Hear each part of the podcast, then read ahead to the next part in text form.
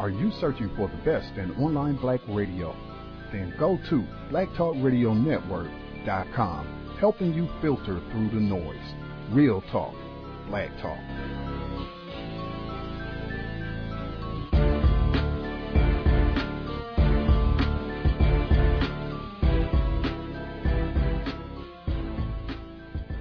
Thank you, Mr. President. Recently, Professor Henry Louis Gates Jr. was arrested at his home in Cambridge. What does that incident say to you, and what does it say about race relations in America? Well, uh, I, I, should say at the outset that uh, Skip Gates is a friend, uh, so I may be a little biased here. Uh, I don't know all the facts. What's been reported, though, is that the guy forgot his keys, uh, jimmied his way to get into the house. Uh, there was a report called into the police station that there might be a burglary taking place. So far, so good, right? I mean, if I was trying to jigger in, well, I guess this is my house now, so it probably wouldn't happen. But let's say my old house in Chicago. Um, here I'd get shot.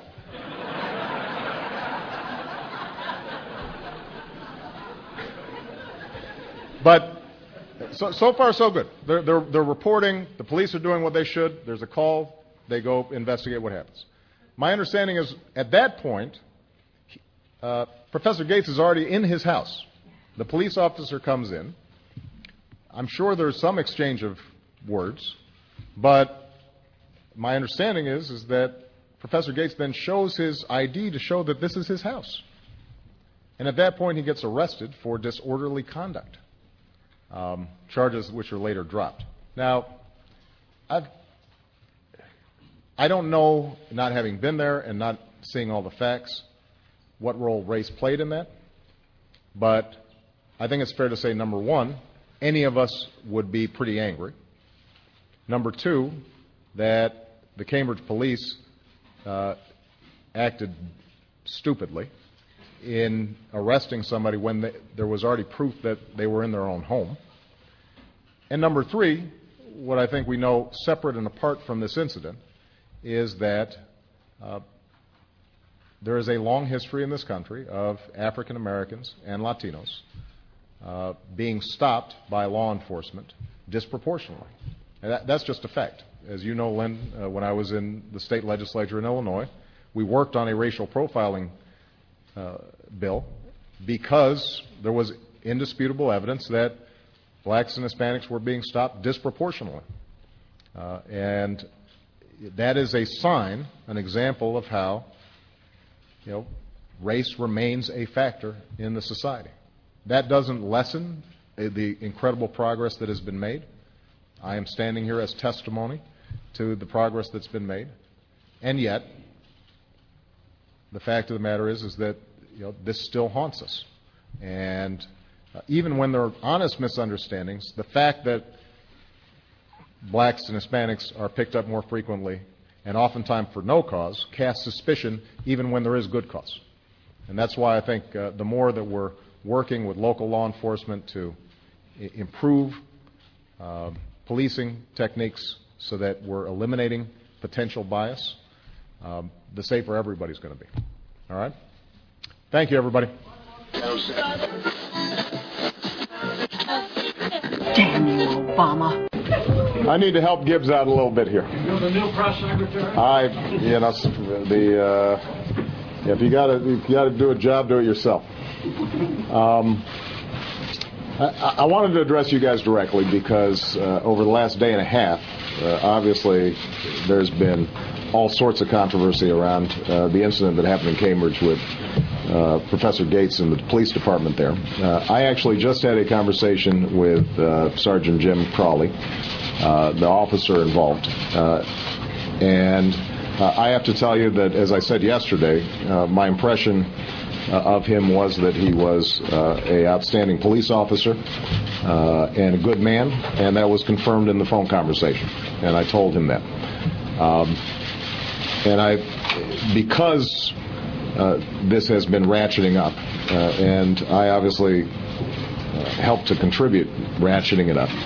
I want to make clear that in my choice of words, I think I unfortunately uh, gave an impression uh, that I was maligning the Cambridge Police Department or Sergeant Crowley specifically. Uh, and I could have calibrated those words differently. And I told this to uh, Sergeant Crowley. Uh, I continue to believe, based on what I have heard, that uh, there was an overreaction in uh, pulling Professor Gates uh, out of his home to the station. I also continue to believe, based on what I heard, that Professor Gates probably overreacted as well.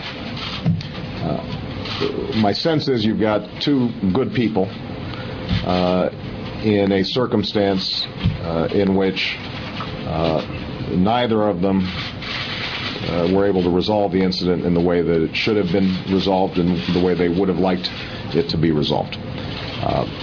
the fact that it has garnered so much attention, I think, is a testimony to the fact that these are issues that are still very sensitive here in America. Uh, and, uh, you know, so to the extent that my choice of words didn't illuminate, but rather contributed to more media frenzy, I think that was unfortunate. Uh, what I'd like to do then is make sure that everybody steps back for a moment, recognizes that these are two decent people, uh, not extrapolate too much from the facts, but as I said at the press conference, uh, be mindful of the fact that because of our history, because of the difficulties of the past, um, you know, African Americans are sensitive to these issues. And uh, even when you've got a police officer who uh, has a fine track record on racial sensitivity, uh, interactions between police officers and uh, the African American community can sometimes be fraught with misunderstanding.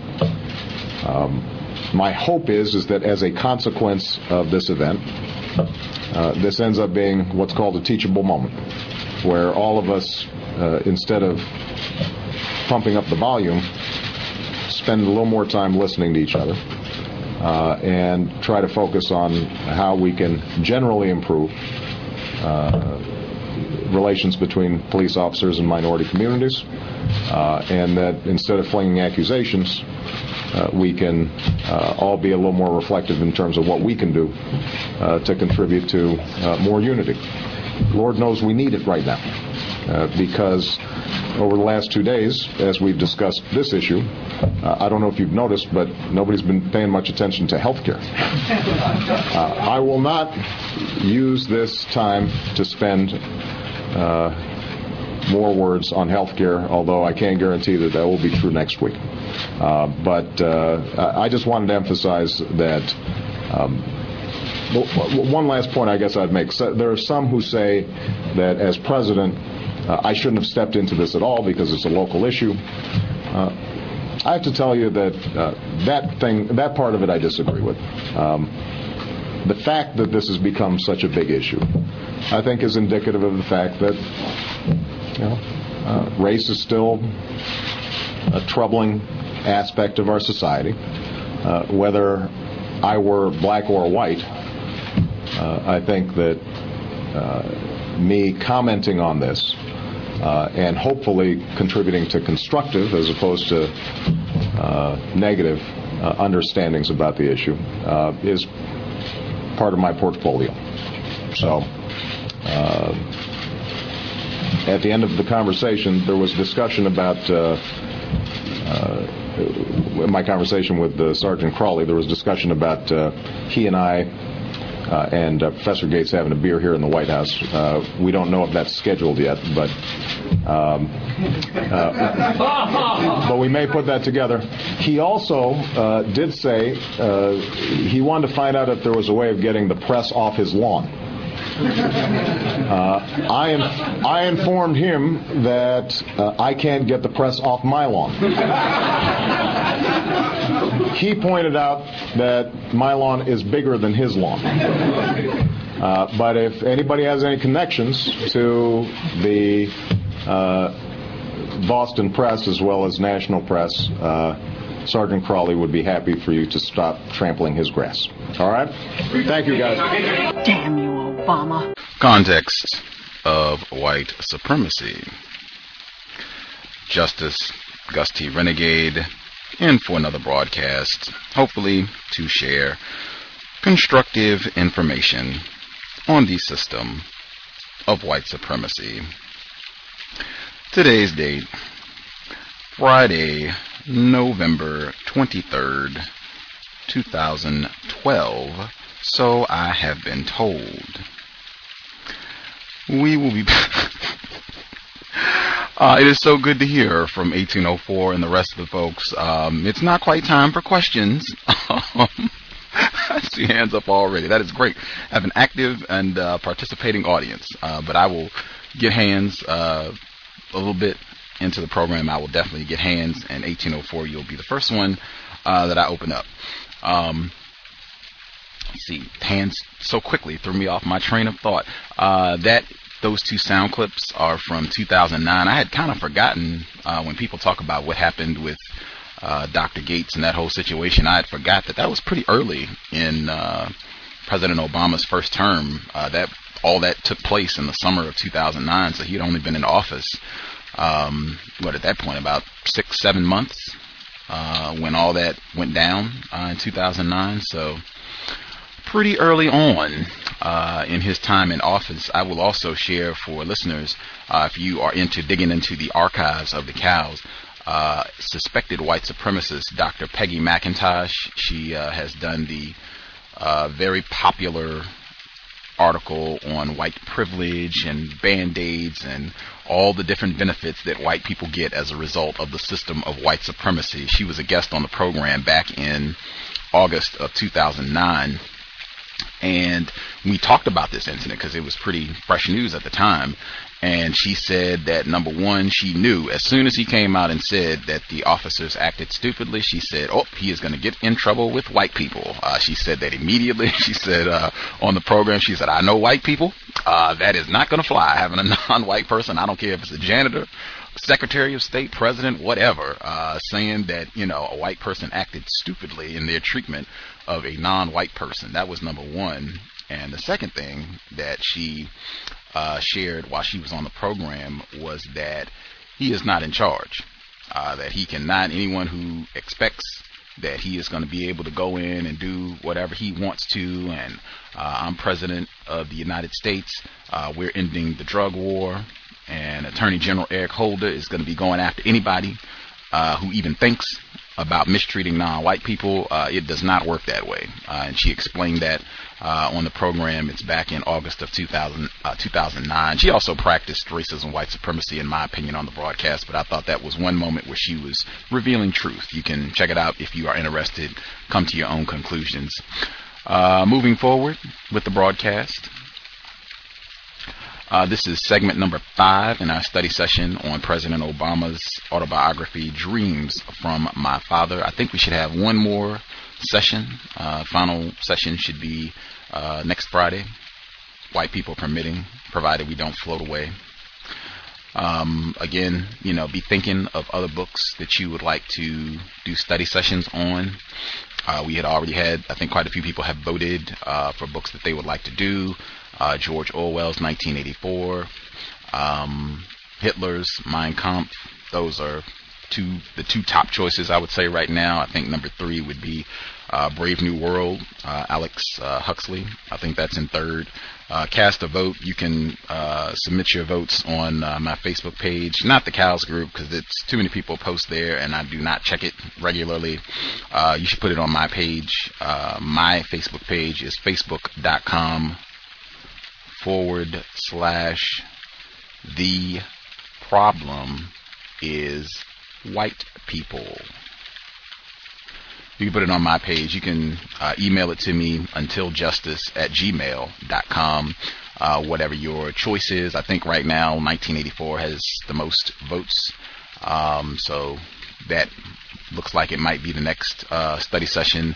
Uh, but vote if you have other books that you uh, would like to check out. As I said, we had uh, one of our listeners, Investors. She wanted to do uh, Toni Morrison's Tar Baby. Uh, I'm a big fan of Morrison's work, so that's definitely something I'd be down to do as well. if you have other books that you would like to do, if you want to vote, let me know, and we'll make a decision. we'll have one more week with this one, and then we'll be moving on to the next book. Uh, again, keep in mind, I have no interest in doing any more abridged books. Uh, President Obama's audiobook for Dreams from My Father is abridged, and I hate that. Uh, they edited out so many important portions of the text uh, where he is, in my view, revealing truth about racism, and white supremacy. Um, I've been trying to include those as we go. I said last week I was so discombobulated because they redacted an entire chapter. And I mean, that just, that is like nails on a chalkboard. That's like having to listen to uh, a white person ramble uh, and not answer your question for five hours. I mean, I, I just I cannot believe that uh, that you would be reading a book that important uh, from the president of the United States and they have snatched a whole chapter out. Uh, I had been saying the whole time I'm chomping at the bit. I'm waiting for the segments where he talks about his own experience being in a tragic arrangement, sexual relationship with a white woman. Uh, it's in the book, but they removed that from the audio book, and it was in that chapter that they removed last week. Uh, I was trying to kind of skim through the chapter really quick as I realized that they had taken that whole chapter out of the book, uh, but I just, you know, wasn't able to get it on the fly. Uh, I found that section and I will read that before we proceed this week. So this is in chapter 11 if anyone is following along. As I have encouraged folks to do with the study session, uh, to kind of have the, the book the unedited book with you so you can follow along as we read. I'll read this really quick and then we'll go ahead and, and get started with the first audio segment. Um, and then we'll open the lines up and get questions, 1804 and the rest of the folks. Uh, very eager to hear your commentary about uh, President Obama's autobiography. Uh, this is the section that they left out just to give you a little context. This is uh, President Obama is uh, talking with his sister Auma. Uh, she has come to visit and they're discussing different things about their life and what have you. and so he writes, uh, I went to the refrigerator and pulled out two green peppers, setting them on the cutting board. Well, there was a woman in New York that I loved. She was white. She had dark hair and specks of green in her eyes. Her voice sounded like a wind chime. We saw each other for almost a year, on the weekends mostly, sometimes in her apartment, sometimes in mine. You know how you can fall into your own private world? Just two people, hidden and warm. Your own language, your own customs. That's how it was. Anyway, one weekend she invited me to her family's country house. The parents were there, and they were very nice, very gracious. It was autumn, beautiful, with woods all around us, and we paddled a canoe across this round, icy lake full of small gold leaves that collected along the shore. The family knew every inch of the land. They knew how the hills had formed, how the glacial drifts had created the lake, the names of the earliest white settlers, their ancestors, and before that, the names of the Indians who once hunted the land. I'm just going to pause here for all of the malarkey when you hear white people saying, we don't know where this nigger president was born. We don't know who his dad is. Was he born in Kenya? Was he born in Africa? We don't know. We don't know anything about this guy. Hmm. Hmm. Right. Continuing. The house was very old. Her grandfather's house. He had inherited it, inherited it from his grandfather.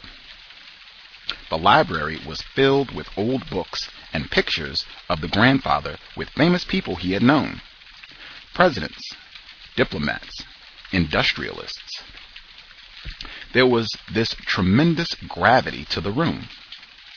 Standing in that room, I realized that our two worlds, my friends and mine, were as distant from each other as Kenya is from Germany, and I knew that if we stayed together, I'd eventually live in hers. After all, I'd been doing it most of my life. Between the two of us, I was the one who knew how to live as an outsider. So what happened? I shrugged. I pushed her away. We started to fight. We started thinking about the future. And it pressed in on our warm little world. One night I took her to see a new play by a black playwright. It was a very angry play, but very funny. Typical black American humor. The audience was mostly black, and everybody was laughing and clapping and hollering like they were in church. After the play was over, my friend started talking about why black people were so angry all the time. I said it was a matter of remembering. Nobody asks why Jews remember the Holocaust. I think I said, and she said that's different, and I said it wasn't, and she said that anger was just a dead end. We had a big fight right in front of the theater. When we got back to the car, she started crying. She couldn't be black, she said. She would if she could, but she couldn't. She could only be herself. And wasn't that enough?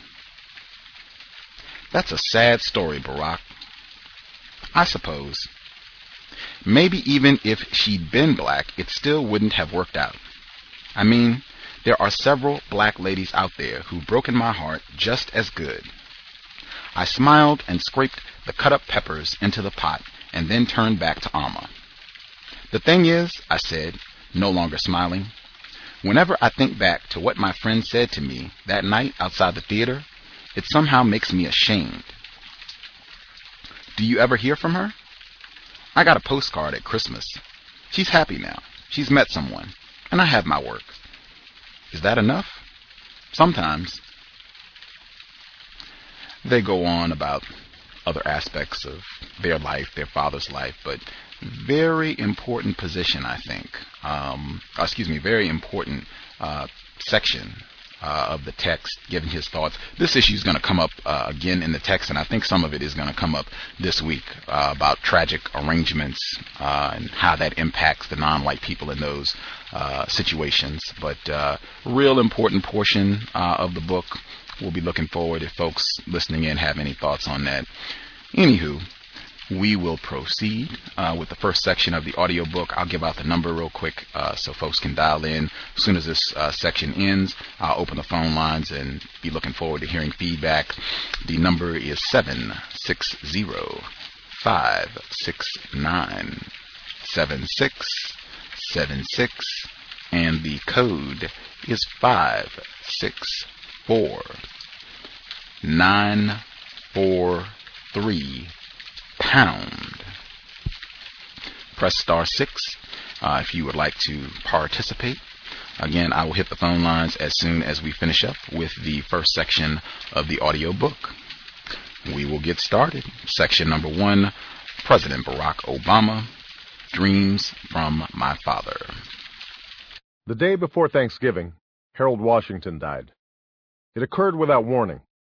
Only a few months earlier, Harold had won re-election handily beating his white opponents, breaking the deadlock that had prevailed in the city for the previous four years. He had run a cautious campaign this time out, professionally managed, without any of the fervor of 1983, a campaign of consolidation, of balanced budgets and public works. He reached out to some of the old-time machine politicians, the Irish and the Poles, ready to make peace. The business community sent him their checks, resigned to his presence. So secure was Harold in his power that rumblings of discontent had finally surfaced within his own base, among black nationalists upset at his willingness to cut whites and Hispanics into the action, among activists disappointed with his failure to tackle poverty head on, and among people who preferred the dream to the reality, impotence to compromise. Harold didn't pay such critics much attention. He saw no reason to take any big risks, no reason to hurry. He said he'd be mayor for the next 20 years and then death. Sudden, simple, final, almost ridiculous in its ordinariness. The heart of an overweight man giving way. It rained that weekend, cold and steady. In the neighborhood, the streets were silent. Indoors and outside, people cried. The black radio stations replayed Harold's speeches hour after hour, trying to summon the dead. At City Hall, the lines wound around several blocks as mourners visited the body, lying in state. Everywhere black people appeared dazed, stricken, uncertain of direction, frightened of the future. By the time of the funeral, Washington Loyalists had worked through the initial shock. They began to meet, regroup, trying to decide on a strategy for maintaining control, trying to select Harold's rightful heir. But it was too late for that. There was no political organization in place, no clearly defined principles to follow. The entire of black politics had centered on one man, who radiated like the sun. Now that he was gone, no one could agree on what that presence had meant. The Loyalists squabbled, factions emerged, rumors flew. By Monday, the day the city council was to select a new mayor to serve until the special election, the coalition that had first put Harold in office was all but extinguished. I went down to City Hall that evening to watch the second death. People, mostly black, had been gathered outside the city council's chambers since late afternoon. Old people, curiosity seekers, men and women with banners and signs. They shouted at the black alderman who had cut deals with the white bloc. They waved dollar bills at the soft-spoken black alderman, a holdover from machine days, behind whom the white aldermen had thrown their support. They called this man a sellout and an Uncle Tom, they chanted and stomped and swore never to leave. But power was patient and knew what it wanted. Power could outwait slogans and prayers and candlelight vigils. Around midnight, just before the council got around to taking a vote, the door of the chambers opened briefly, and I saw two aldermen off in a huddle. One, black, had been Harold's man. The other, white, Vrdolyak's. They whispered now, smiling briefly, then looking out at the still chanting crowds and quickly suppressing their smiles, large, fleshy men in double-breasted suits, with the same look of hunger in their eyes, men who knew the score. I left after that. I pushed through the crowds that overflowed into the street and began walking across Daly Plaza, toward my car. The wind whipped up, cold and sharp as a blade, and I watched a handmade sign tumble past me. His spirit lives on, the sign read in heavy block letters. And beneath the words, that picture I had seen so many times while waiting for a chair in Smitty's barber shop. The handsome, grizzled face, the indulgent smile, the twinkling eyes, now blowing across the empty space, as easily as an autumn leaf.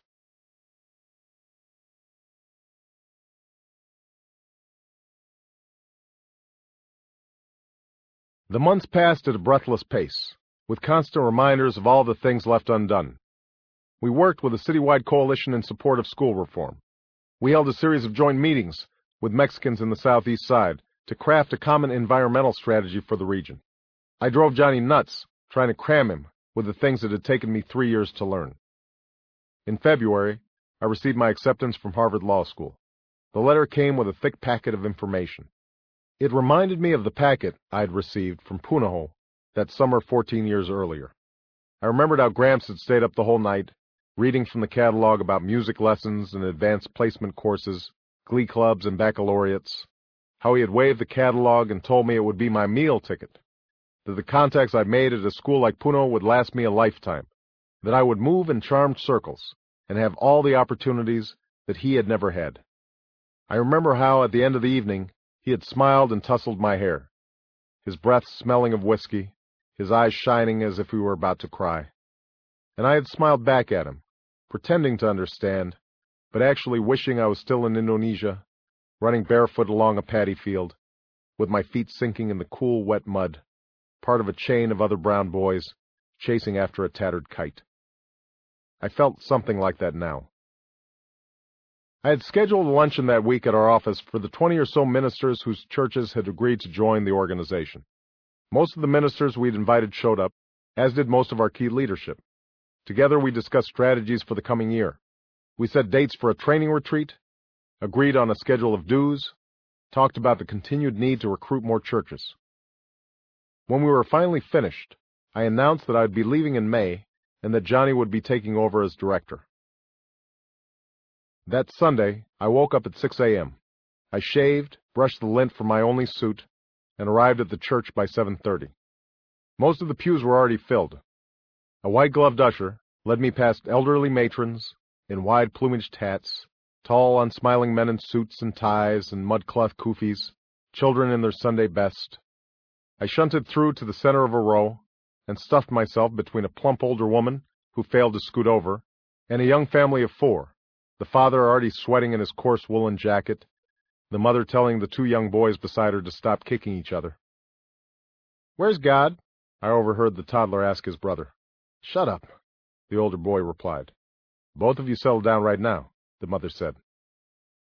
As the congregation joined in song, the deacons, then Reverend Wright, appeared beneath the large cross that hung from the rafters. The Reverend remained silent while devotions were read, scanning the faces in front of him, watching the collection basket pass from hand to hand. When the collection was over, he stepped up to the pulpit and read the names of those who had passed away that week, those who were ailing, each name causing a flutter somewhere in the crowd, the murmur of recognition.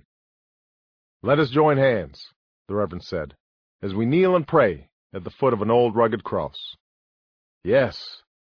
Lord, we come first to thank you for what you've already done for us. We come to thank you most of all for Jesus. Lord, we come from different walks of life, some considered high and some low, but all on equal ground at the foot of this cross. Lord, thank you. For Jesus, Lord, our burden bearer and heavy load sharer, we thank you. The title of Reverend Wright's sermon that morning was The Audacity of Hope. He began with a passage from the book of Samuel, the story of Hannah, who, barren and taunted by her rivals, had wept and shaken in prayer before her God.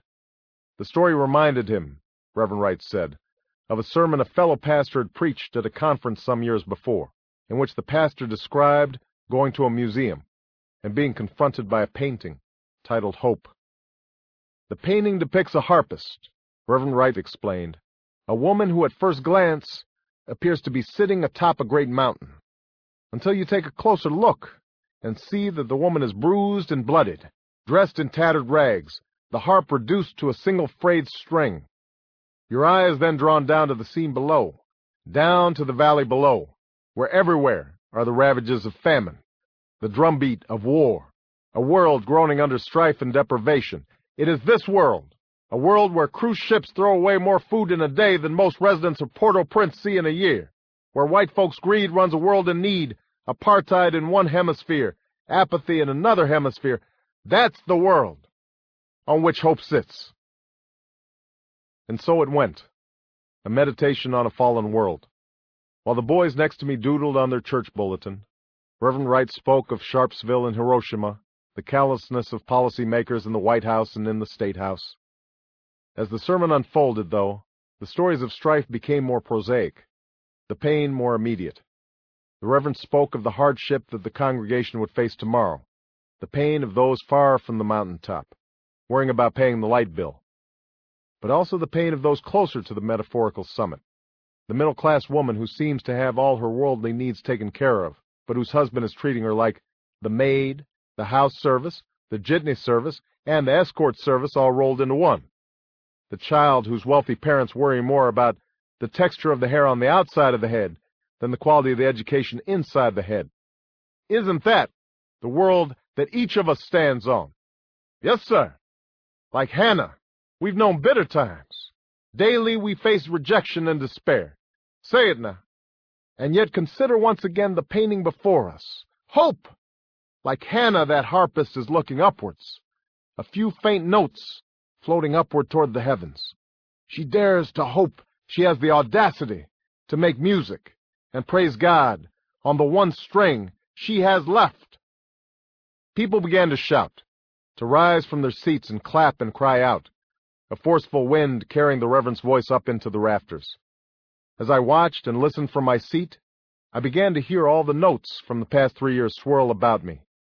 The courage and fear of women like Ruby, the race pride and anger of men like Rafiq, the desire to let go, the desire to escape, the desire to give oneself up to a God that could somehow put a floor on despair.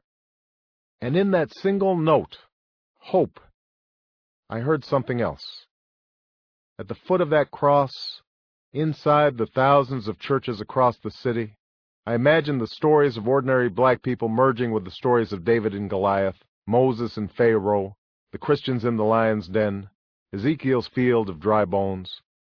These stories of survival and freedom and hope became our story, my story. The blood that had spilled was our blood, the tears our tears, until this black church, on this bright day, seemed once more a vessel carrying the story of a people into future generations and into a larger world. Our trials and triumphs became at once unique and universal, black and more than black. In chronicling our journey, the stories and songs gave us a means to reclaim memories that we didn't need to feel shamed about, memories more accessible than those of ancient Egypt, memories that all people might study and cherish, and with which we could start to rebuild.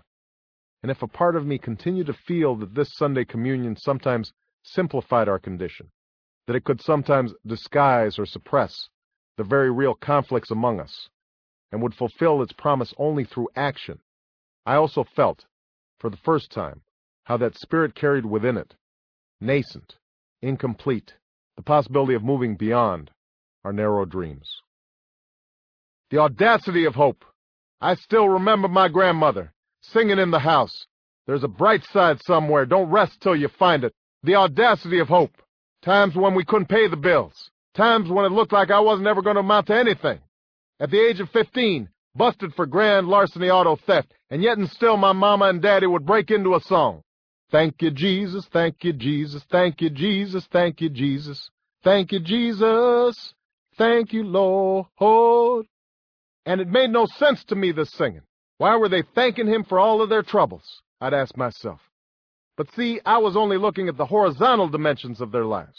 I didn't understand that they were talking about the vertical dimension, about their relationship to God. I didn't understand that they were thanking him in advance for all that they dared to hope for in me. Oh, I thank you, Jesus, for not letting go of me when I let go of you. Oh, yes, Jesus, I thank you. And the choir lifted back up into song, and the congregation began to applaud those who were walking to the altar to accept Reverend Wright's call, and I felt a light touch on the top of my hand. I looked down to see the older of the two boys sitting beside me, his face slightly apprehensive as he handed me a pocket tissue. Beside him, his mother glanced at me with a faint smile before turning back toward the altar. It was only when I thanked the boy that I felt the tears running down my cheeks. Oh, Jesus, I heard the older woman beside me whisper softly. Thank you for carrying us this far. Kenyatta International Airport was almost empty. Officials sipped at their morning tea as they checked over passports. In the baggage area, a creaky conveyor belt slowly disgorged luggage. Auma was nowhere in sight, so I took a seat on my carry-on bag and lit a cigarette. After a few minutes, a security guard with a wooden club started to walk toward me. I looked around for an ashtray, thinking I must be in a no-smoking area, but instead of scolding me, the guard smiled and asked if I had another cigarette to spare. This is your first trip to Kenya, yes? he asked as I gave him a light. That's right. I see. He squatted down beside me. You are from America. You know my brother's son, perhaps, Samson Otieno. He is studying engineering in Texas. I told him that I'd never been to Texas, and so hadn't had the opportunity to meet his nephew. This seemed to disappoint him, and he took several puffs from his cigarette in quick succession. By this time, the last of the other passengers on my flight had left the terminal. I asked the guard if any more bags were coming. He shook his head doubtfully. I don't think so, he said. But if you will just wait here, I will find someone who can help you. He disappeared around a narrow corridor, and I stood up to stretch my back. The rush of anticipation had drained away, and I smiled with the memory of the homecoming I had once imagined for myself. Clouds lifting, old demons fleeing, the earth trembling as ancestors rose up in celebration. Instead, I felt tired and abandoned. I was about to search for a telephone when the security guard reappeared with a strikingly beautiful woman dark, slender, close to six feet tall, dressed in a British Airways uniform. She introduced herself as Miss Omoro, and explained that my bag had probably been sent on to Johannesburg by mistake. I'm awfully sorry about the inconvenience, she said. If you'll just fill out this form, we can call Johannesburg and have it delivered to you as soon as the next flight comes in. I completed the form and Miss Omoro gave it the once-over before looking back at me. You wouldn't be related to Dr. Obama by any chance? she asked. Well, yes, he, he was my father. Miss Omoro smiled sympathetically. I'm very sorry about his passing. Your father was a close friend of my family's. He would often come to our house when I was a child. We began to talk about my visit, and she told me of her studies in London as well as her interest in traveling to the States. I found myself trying to prolong the conversation, encouraged less by Miss Omoro's beauty, she had mentioned a fiancé, than by the fact that she recognized my name. That had never happened before, I realized, not in Hawaii, not in Indonesia, not in L.A. or New York or Chicago. For the first time in my life, I felt the comfort, the firmness of identity that a name might provide, how it could carry an entire history in other people's memories so that they might nod and say knowingly, Oh, you're so-and-so's son. No one here in Kenya would ask how to spell my name, or mangle it with an unfamiliar tongue. My name belonged, and so I belonged, drawn into a web of relationships, alliances, and grudges that I did not yet understand. Barack!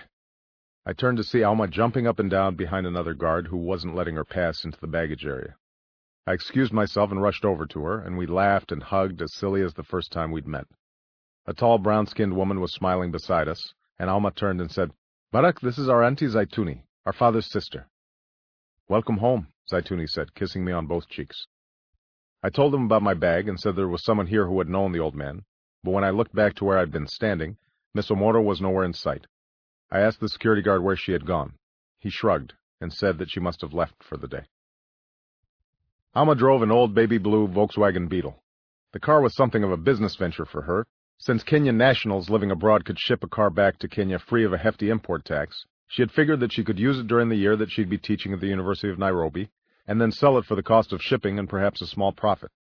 Unfortunately, the engine had come down with a tubercular knock, and the muffler had fallen off on the way to the airport. As we sputtered out onto the four-lane highway, Auma clutching the steering wheel with both hands, I couldn't keep from laughing. Should I get out and push? Zeituni frowned. Hey, Barry, don't say anything about this car. This is a beautiful car. It just needs some new paint. In fact, Auma has already promised that I will have this car after she leaves. Auma shook her head. Your aunt is trying to cheat me now, Barack. I promised we would talk about it, that is all. What's there to talk about? Zeituni said, winking at me. I tell you, Auma, I will give you the best price. The two of them began to talk at the same time, asking how my trip had been, telling me all the plans they had made, listing all the people I had to see. Wide plains stretched out on either side of the road, savanna grass mostly, an occasional thorn tree against the horizon, a landscape that seemed at once ancient and raw.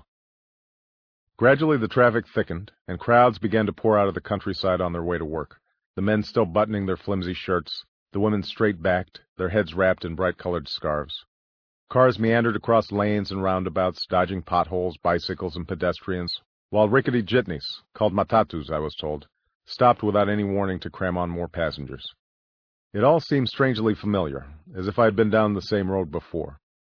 And then I remembered other mornings, in Indonesia, with my mother and Lolo talking in the front seat, the same smell of burning wood and diesel, the same stillness that lingered at the center of the morning rush, the same look on people's faces as they made their way into a new day, with few expectations other than making it through, and perhaps a mild hope that their luck would change, or at least hold out. We went to drop off Zeituni at Kenya Breweries, a large, drab complex where she worked as a computer programmer. Stepping out of the car, she leaned over again to kiss me on the cheek, then wagged her finger at Auma. You take good care of Barry now, she said. Make sure he doesn't get lost again. Once we were back on the highway, I asked Auma what Zeituni had meant about my getting lost. Auma shrugged. It's a common expression here, she said. Usually it means a person hasn't seen you in a while. You've been lost, they'll say. Or don't get lost. Sometimes it has a more serious meaning. Let's say a son or husband moves to the city or to the west, like our Uncle Omar in Boston. They promise to return after completing school. They say they'll send for the family once they get settled. At first they write once a week, then it's just once a month. Then they stop writing completely. No one sees them again. They've been lost, you see, even if people know where they are. The Volkswagen struggled up an ascending road, shaded by thick groves of eucalyptus and liana vines. Elegant old homes were seated behind the hedges and flower beds. Homes that had once been exclusively British, Auma said, but that now mostly served government officials and foreign embassy staffs. At the top of the rise, we made a sharp right and parked at the end of a gravel driveway next to a yellow two-story apartment building that the university rented out to its faculty. A huge lawn sloped down from the apartment to meet patches of banana trees and high forest, and, further down, a narrow, murky stream that ran through a wide gully pitted with stones. Auma's apartment, a small, comfortable space with French doors that let sunlight wash through the rooms, was on the first floor. There were stacks of books everywhere, and a collage of photographs hanging on one wall, studio portraits and Polaroid shots, a patchwork of family that Auma had stitched together for herself.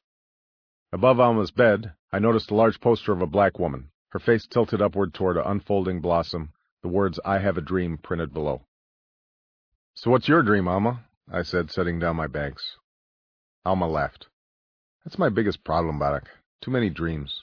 A woman with dreams always has problems.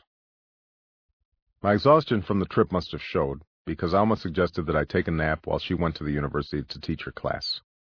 I dropped onto the cot she'd prepared and fell asleep to the buzz of insects outside the window.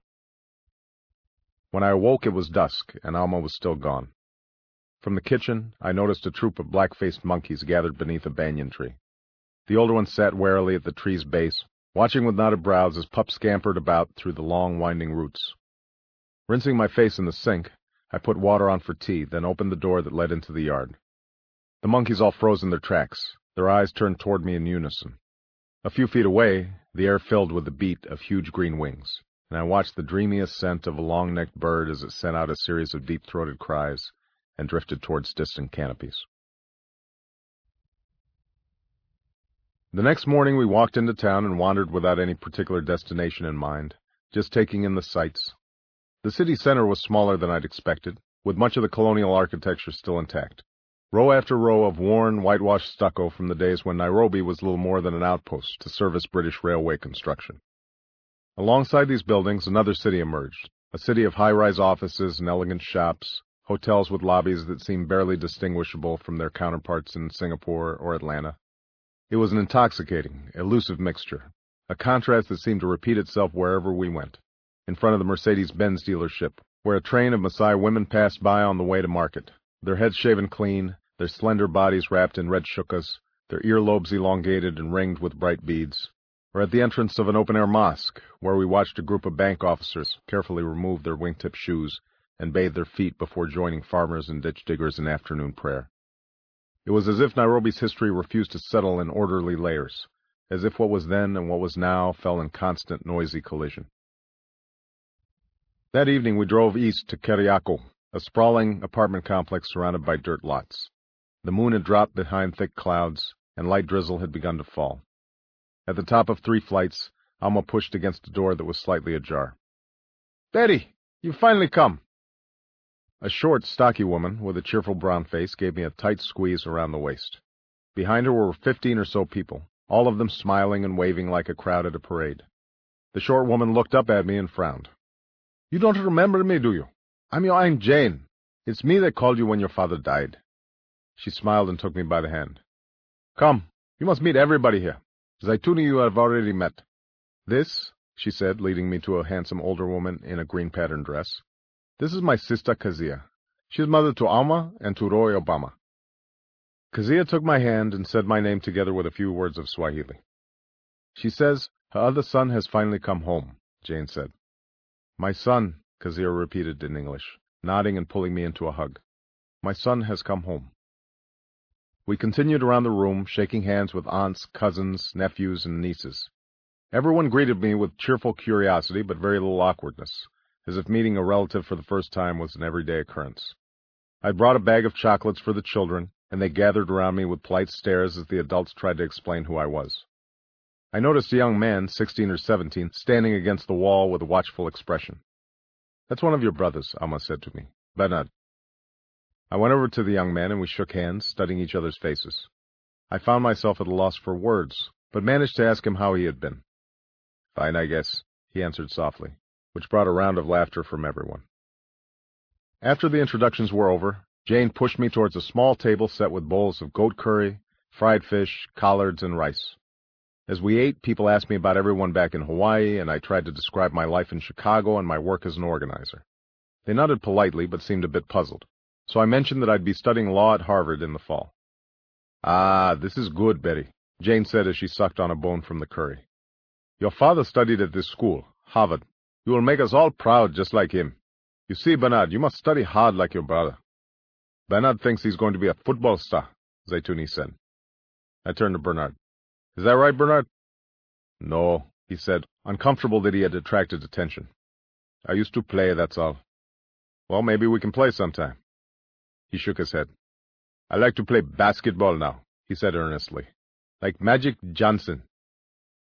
The meal smothered some of the initial excitement, and the children turned to a large black and white TV that was showing the munificence of the president. The president opens a school. The president denounces foreign journalists and various communist elements. The president encourages the nation to follow the path of Nyayo, footsteps towards progress. I went with Auma to see the rest of the apartment, which consisted of two bedrooms, both jammed from one end to the other with old mattresses. How many people live here? I asked. I'm not sure right now, Auma said. It always changes. Jane doesn't know how to say no to anybody. So any relative who moves to the city or loses a job ends up here. Sometimes they stay a long time, or they leave their children here. The old man and my mum left Bernard here a lot. Jane practically raised him. Can she afford it? Not really. She has a job as a telephone operator, which doesn't pay so much. She doesn't complain, though. She can't have her own children, so she looks after others. We returned to the living room, and I sank down into an old sofa. In the kitchen, Zeituni directed the younger women in cleaning the dishes. A few of the children were now arguing about the chocolate I'd brought. I let my eyes wander over the scene, the well-worn furniture, the two-year-old calendar, the fading photographs, the blue ceramic cherubs that sat on linen doilies. It was just like the projects in Chicago, I realized. The same chain of mothers and daughters and children, the same noise of gossip and TV, the perpetual motion of cooking and cleaning and nursing hurts large and small, the same absence of men. We said our goodbyes around ten, promising to visit each and every relative in turn. As we walked to the door, Jane pulled us aside and lowered her voice. You need to take Barry to see your Aunt Sarah, she whispered to Auma, and then to me. Sarah is your father's older sister, the firstborn. She wants to see you very badly. Of course, I said. But why wasn't she here tonight? Does she live far away? Jane looked at Auma, and some unspoken thought passed between them. Come on, Barack, Auma said finally. I'll explain it to you in the car. The roads were empty and slick with rain. Jane is right, Barack, Auma told me as we passed the university. You should go see Sarah but I won't go with you. Why not? It's this business with the old man's estate. Sarah is one of the people who has disputed the will. She's been telling people that Roy, Bernard, myself, that none of us are the old man's children. Auma sighed. I don't know. A part of me sympathizes with her. She's had a hard life. She never had the chances the old man had, you see, to study or go abroad. It made her very bitter. She thinks that somehow my mom, myself, that we are to blame for her situation. But how much could the old man's estate be worth? Not much, Auma said. Maybe a small government pension, a piece of worthless land. I try to stay out of it. Whatever is there has probably been spent on lawyers by now. But you see, everyone expected so much from the old man. He made them think that he had everything, even when he had nothing. So now, instead of getting on with their lives, they just wait and argue among themselves, thinking that the old man is somehow going to rescue them from his grave. Bernard has learned the same waiting attitude. You know, he is really smart, Barack, but he just sits around all day doing nothing. He dropped out of school, and he doesn't have much prospects for finding work. I've told him that I would help him get into some sort of trade school, whatever he wants, just so he's doing something, you know. He'll say okay, but when I ask if he's gotten any applications or talked to schoolmasters, nothing's been done. Sometimes I feel like unless I take every step with him, nothing will happen. Maybe I can help. Yeah, maybe you can talk to him, Auma said. But now that you're here, coming from America, you're part of the inheritance, you see. That's why Sarah wants to see you so much. She thinks I'm hiding you from her because you're the one with everything. The rain had started again as we parked the car. A single light bulb jutting from the side of the building sent webbed, liquid shadows across Auma's face. The whole thing gets me so tired, Barack, she said softly. You wouldn't believe how much I missed Kenya when I was in Germany. All I could do was think about getting back home. I thought how I never feel lonely here, and family is everywhere. Nobody sends their parents to an old people's home or leaves their children with strangers. Then I'm here, and everyone is asking me for help, and I feel like they're all just grabbing at me and that I'm going to sink. I feel guilty because I was luckier than them. I went to university. I can get a job. But what can I do, Barack? I'm only one person.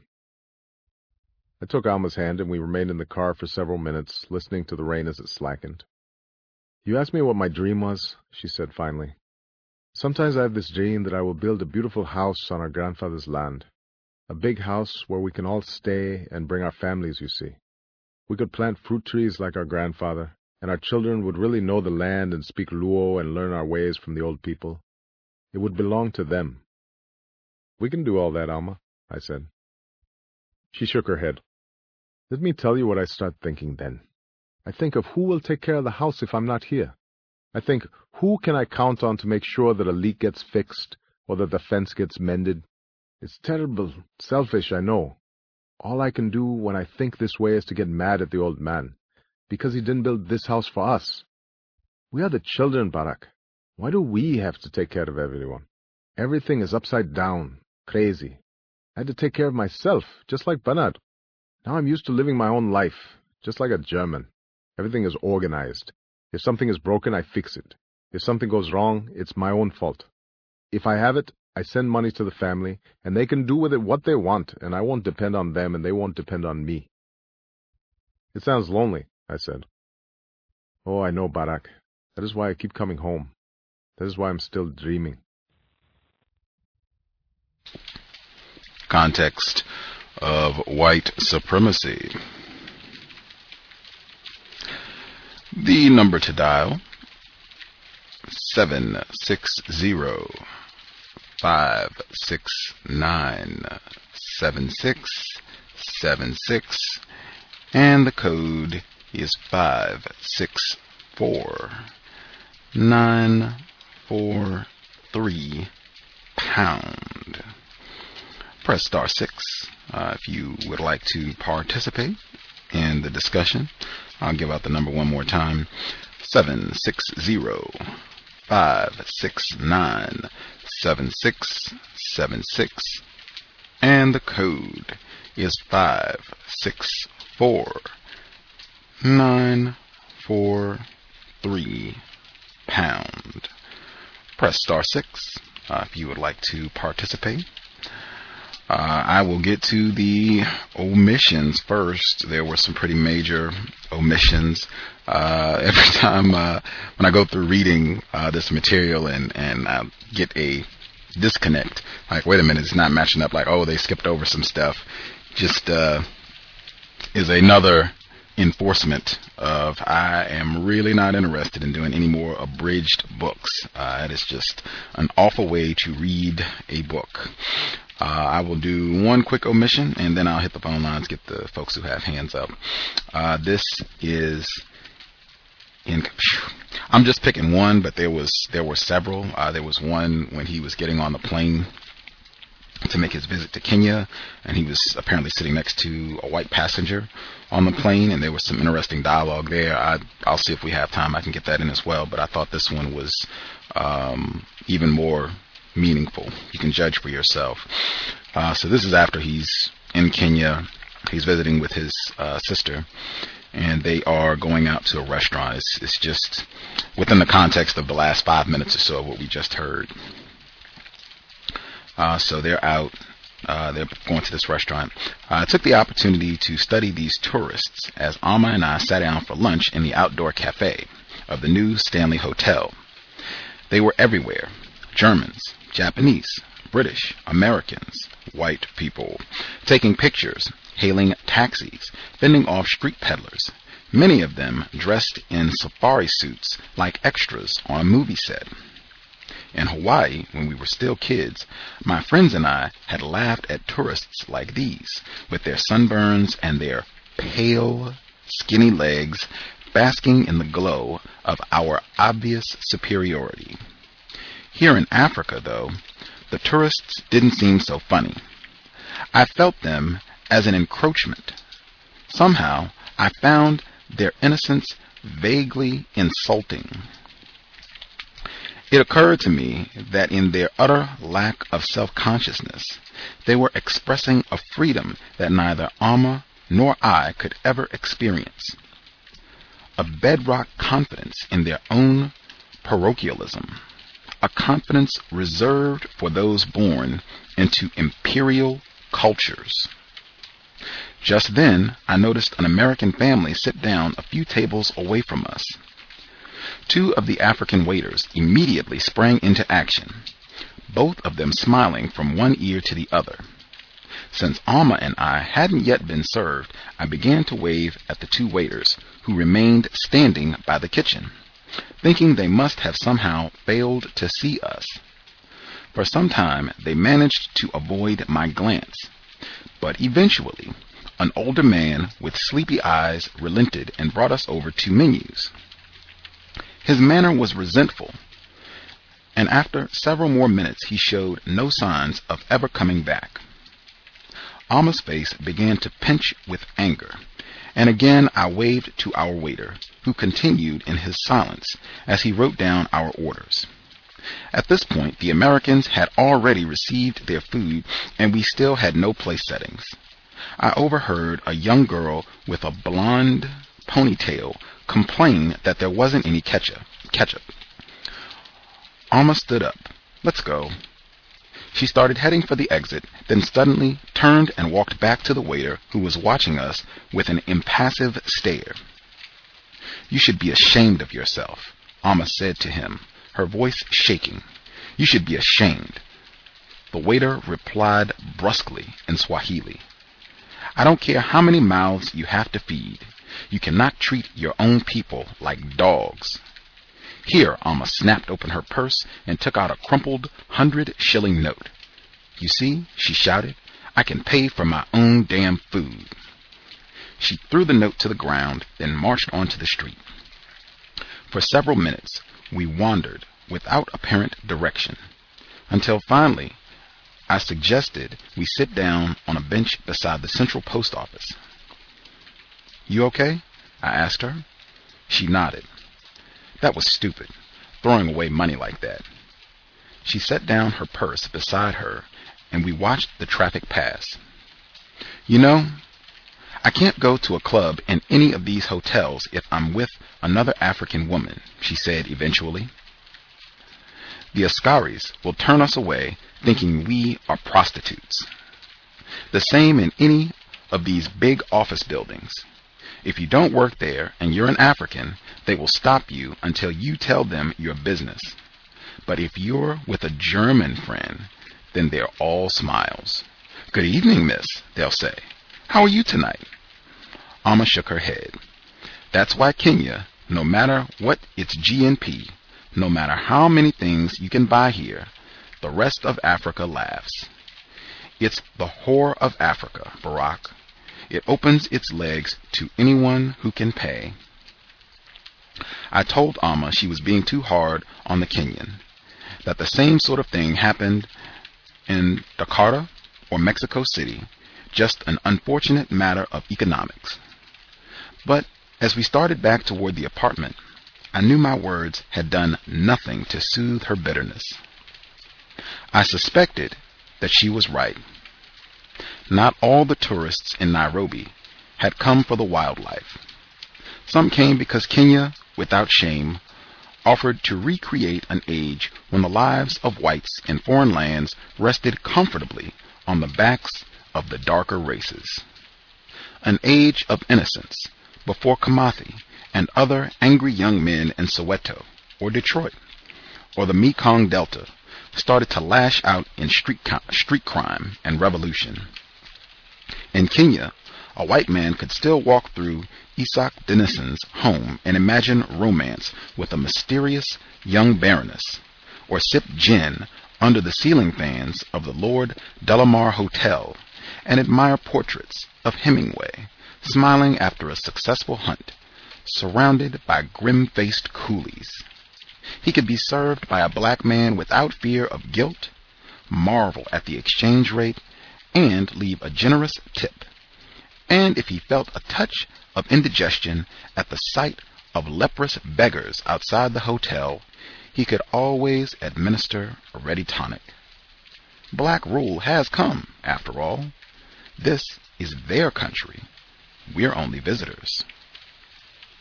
Did our waiter know that black rule had come? Did it mean anything to him? Maybe once, I thought to myself. He would be old enough to remember independence, the shouts of Uhuru, and the raising of new flags. But such memories may seem almost fantastic to him now, distant and naive. He's learned that the same people who controlled the land before independence still control the same land. That he still cannot eat in the restaurants or stay in the hotels that the white man has built. He sees the money of the city swirling above his head and the technology that spits out goods from its robot mouth.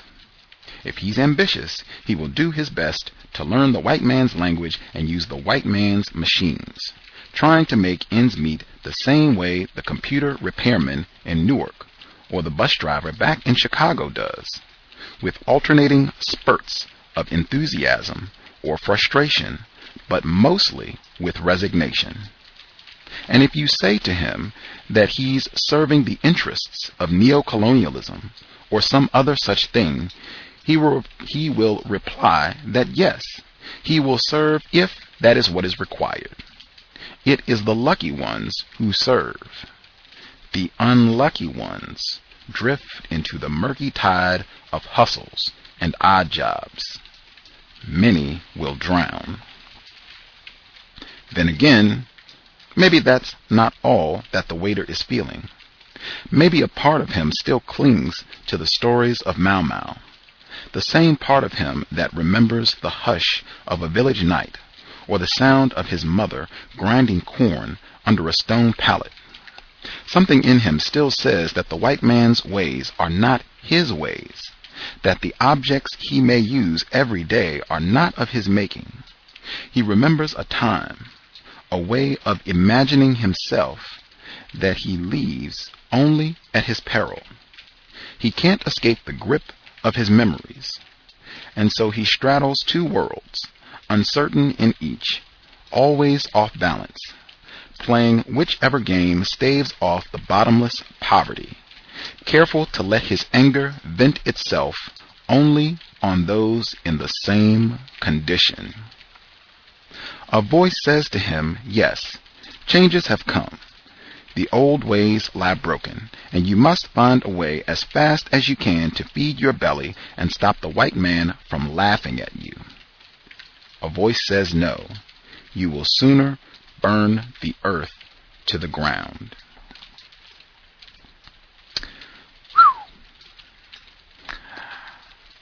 Wish they had left that portion in. Uh, and I will go to the phone lines. I will just say, I'm left to wonder if he is talking about the waiter, himself, or both. Because I definitely think that that last passage would assuredly apply to President Barack Obama. We will hit the phone lines, uh, 760-569-7676, and the code is 564-943 pound. Press star 6 if you would like to participate. Uh, be more, your line should be open. Uh, 1804, your line should be open as well.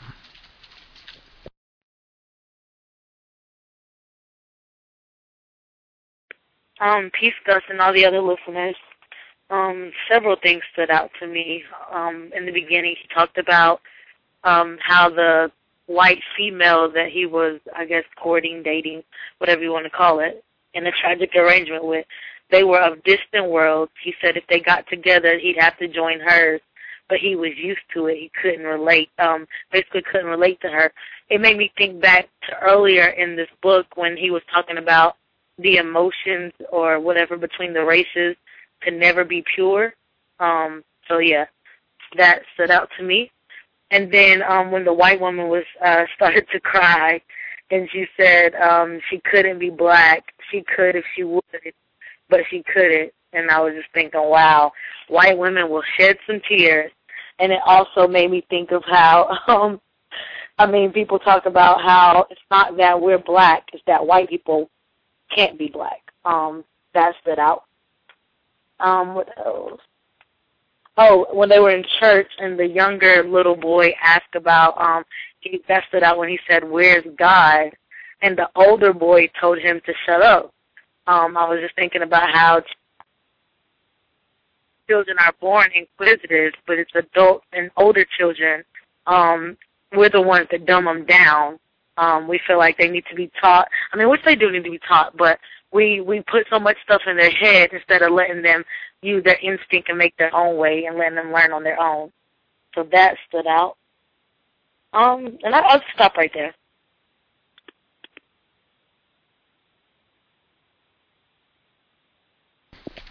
Hmm. The weeping white woman. Hmm.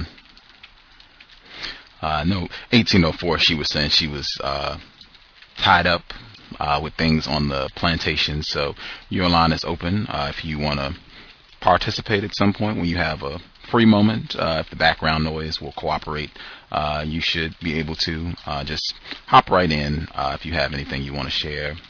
Um, yeah, that that passage um, at the beginning that they also omitted, where he's talking about the uh, the white woman that he loved, uh, whatever that means.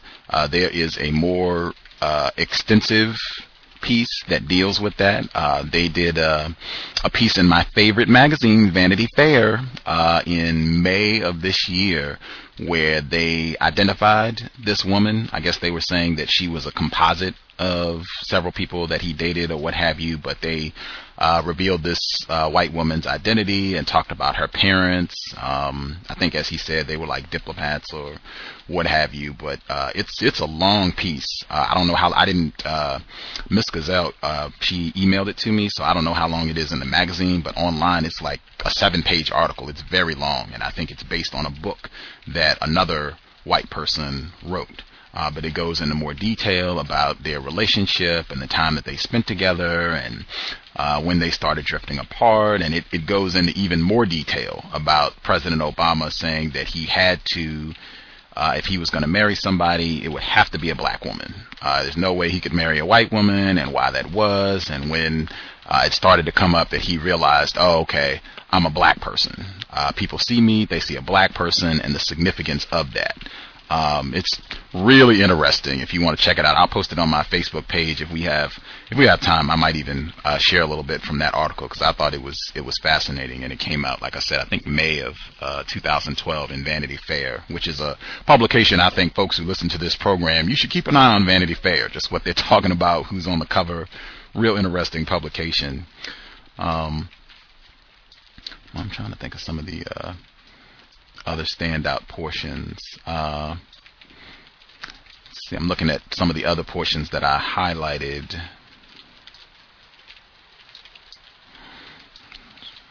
Mm.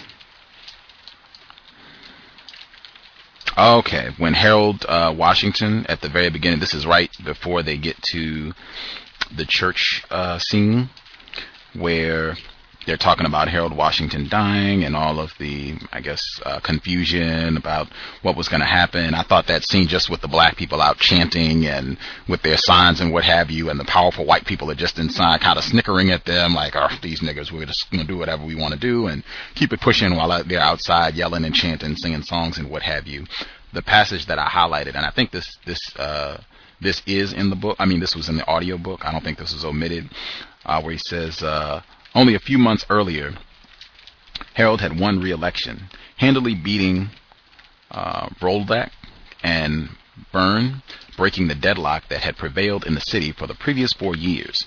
He had run a cautious campaign, this time out, professionally managed, without any of the fer- fervor of 1983, a campaign of consolidation, of balanced budgets and public works, he reached out to some of the old time machine politicians, the Irish and the Poles, ready to make peace.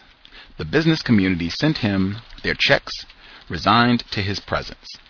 So secure was his power that rumblings of discontent had finally surfaced within his own base among black nationalists upset with his willingness to cut whites and Hispanics into the action, among activists disappointed with his failure to tackle poverty head on, and among people who preferred the dream to the reality, impotence to compromise.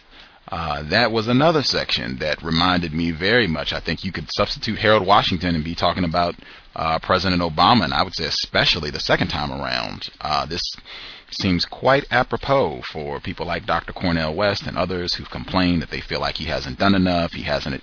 They said that exactly. He hasn't addressed poverty. He hasn't addressed poor people. He hasn't addressed uh, racism. Uh, he hasn't addressed uh, all these issues that they're, a lot of these issues that they're talking about uh, right here. Um, I think very fitting. He could have been he could have been talking about, and maybe he is. Maybe he is talking about himself.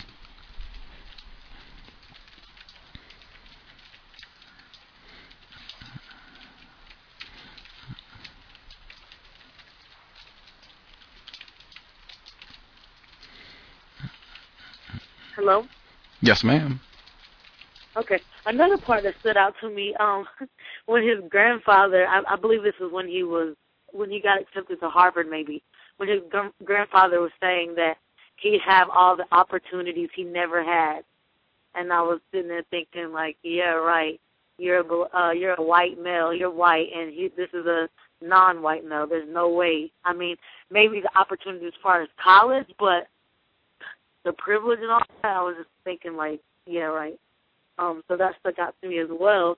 And then when um, President Obama was talking about how, the living conditions, um, that stuck out. I think it was just something as simple as when he got to Auma's place, he said there was a a murky stream, and I was just thinking about. Um, I thought back to the compensatory call-in when you shared the article about the Native American reservation and how they uh, had polluted water and uh, all, kind of contaminants and carcinogens in the water and things like that. And I was just thinking about the living conditions.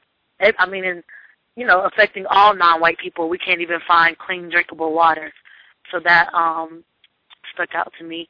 And then another thing is when he w- uh, got to the airport and the the lady recognized him and she said um she asked if he was Dr. Obama's son and just uh I was like, oh man, how good it feels to have a sense of like somebody knowing you, um, to be identified. And he said he felt comfort and basically at home. So that stuck out. And then oh, uh, about how people were able uh, to pronounce his name. I was thinking about how uh, white people they will mess up um some non-white names and basically call you what they want to be what they want to call you. So those stuck out as well. Well. Oh, that is a great point. That is a great point. And I mean, just, I think that's something, that's one of the first things when I was becoming less confused about racism. Uh, I think Mr. Wickett, he had a post, uh, it's in that article, like landmark article. Uh, I think everyone should read it on, uh, the Matrix. It's on thecode.net uh, Josh Wickett. He's been a guest on this program, Crease program.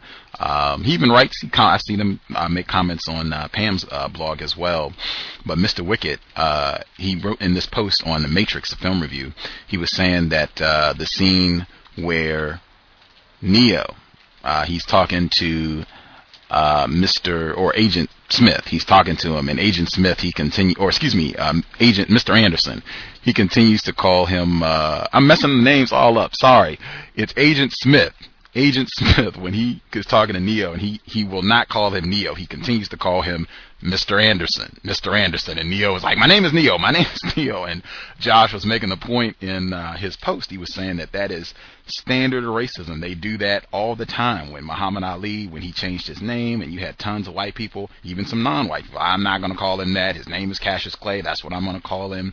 Uh, just purposely, I think, botching, mispronouncing non-white people's names. Certainly not calling you sir or calling you uh, President Obama. I think Dr. Welsing talks about that all the time. They don't call him President Obama. They'll call him uh, just Obama. Um, that they even when they're talking about a former president, he'll be a former President Clinton, former President Carter, former President Bush. Current, it's just that nigger in the White House. Uh, so that, that is a excellent point uh, about the. They know his name. They know how to pronounce it. The familiarity. Excellent point. Um, trying to think here. Yeah, I was paying attention to the the language used as well. That stuck because I've been putting that in the description, uh, trying to just be mindful of the the way he talks about white people, the words, the adjectives that are used. I think that gives you a glimpse. The segment, and I wish they had kept it in the book, man, uh, where he's talking about the white woman uh, that he loved. I thought that description was wow. I'm, I'll see if I can scroll back and check it out again because I thought the words that he used to describe this white woman uh, revealed a lot. Let's see. This is this is again in chapter 11, and they dumped that whole chapter. Uh, mm, Okay. He the way the words he uses to describe this white woman. He says she was white. He, she was white. First first detail that we get. I loved her. She was white. Uh, she had dark hair and specks of green in her eyes. Uh, to me, that stands out. Just, I think a lot of that fascinating. We did that whole study session, the bluest eye, uh, on just little things uh, that are different about white people, the characteristics, phenotypical characteristics that we have been brain trashed into worshiping, things that we have been told are desirable or exotic or beautiful. This is something that, oh my gosh, she's got specks of green in her eyes. Uh, he goes on, he said her voice sounded like a wind chime. I have no, I have heard some wind chimes in my life. I have never heard uh, a white person or a non-white person for that matter, where I can say their voice sounded like a wind chime. Uh, let's see. He goes on. He says uh, they had their own private world, just two people, hidden and warm. Uh, even the way that he talks about her uh, family's country's house, he's uh, country house. He says uh, parents they were very nice, very gracious. Uh, it was autumn beautiful with woods all around us. It's almost like he's in a whole nother world. I think he's pretty much saying that he was in another world. He was in their world, the white world that was so wonderful and not the murky streams and poverty and all of everything that you get associated with black people, whether he's in Kenya or even in Chicago with Ruby, the blue contacts with Ruby as well. Uh, it just, it seems like it's a whole nother pristine world being with white people uh, and I think he also acknowledges that him being non-white, he questions whether or not he really belongs there, if he's going to be accepted, is there a cost with being there. But I thought that really, really stood out. Uh, and I think it's a pattern. It's a pattern uh, in this book, and I think it's a pattern in racism, white supremacy. Uh, Praz, you should be with us as well. Praz, your line should be open also. Yeah, when you uh, read that line about uh, their own private world, you know, I was thinking about, you know, uh, I've heard Pam also mention, you know, how how can you, you know, when you go to bed, there's no racism, but when you wake up and you go to work, then you experience it again, and it makes me think of that uh, gentleman you interviewed who described it as a soothing lotion. I think at the white privilege conference. So I was thinking that, yeah, he was getting involved in that soothing lotion, but he realized after a certain amount of time that it wasn't sufficient. Like he it was just uh, a fantasy. I, I thought that was interesting. Excellent point. Dr. Eddie Moore Jr., by the way, the soothing lotion. Dr. Eddie Moore Jr., founder of the White Privilege Conference, victim of racism uh, yeah, that that fantasy world. And I think the way he describes it, it's almost like a fantasy. You almost needed the uh, the dream sound effect when you you're going back to to to remember some experience in the past. Uh, it definitely has that quality. Very different from his descriptions of uh, his encounters with black people. Like I don't remember a time where he talks uh, with those sort of accolades, and you do not get that same presentation when he's talking about his experiences with black people, or at least I don't remember any. Uh, it's generally people that are suffering, having difficulties, problems. I think all of the exchanges that he's had with black people, they do not have that same uh, fantasy quality to them. He even talks about the um, the men being absent in um, Kenya as well. Mm Mhm. Mm Mhm. That passage that I read that they cut out uh, where they go to the the restaurant and they don't get served and all that. Uh, when his sister, when she's telling the story, if they go to a club or they go someplace that the security uh, she goes with another woman. I thought that was interesting. It's not her going to a club with another male, but her going with another female, which sounds very similar to a lot of uh, what I hear in these parts, uh, the difficulties, male-female relationships, and a lot of times you just have females getting out and going to do things uh, with each other because you know the conflict and what racists have done, um, keeping us from having healthy relationships with one another.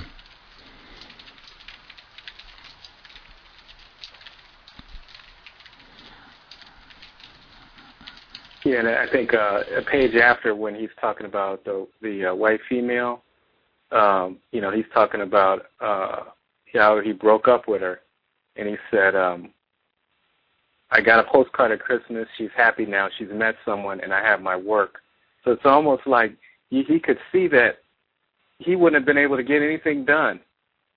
He wouldn't have been effective if he had stayed with her, because almost like she was an intoxic, intoxicating force you know, that was sort of distracting him from his goals. So I thought that was very, uh, very uh, insightful.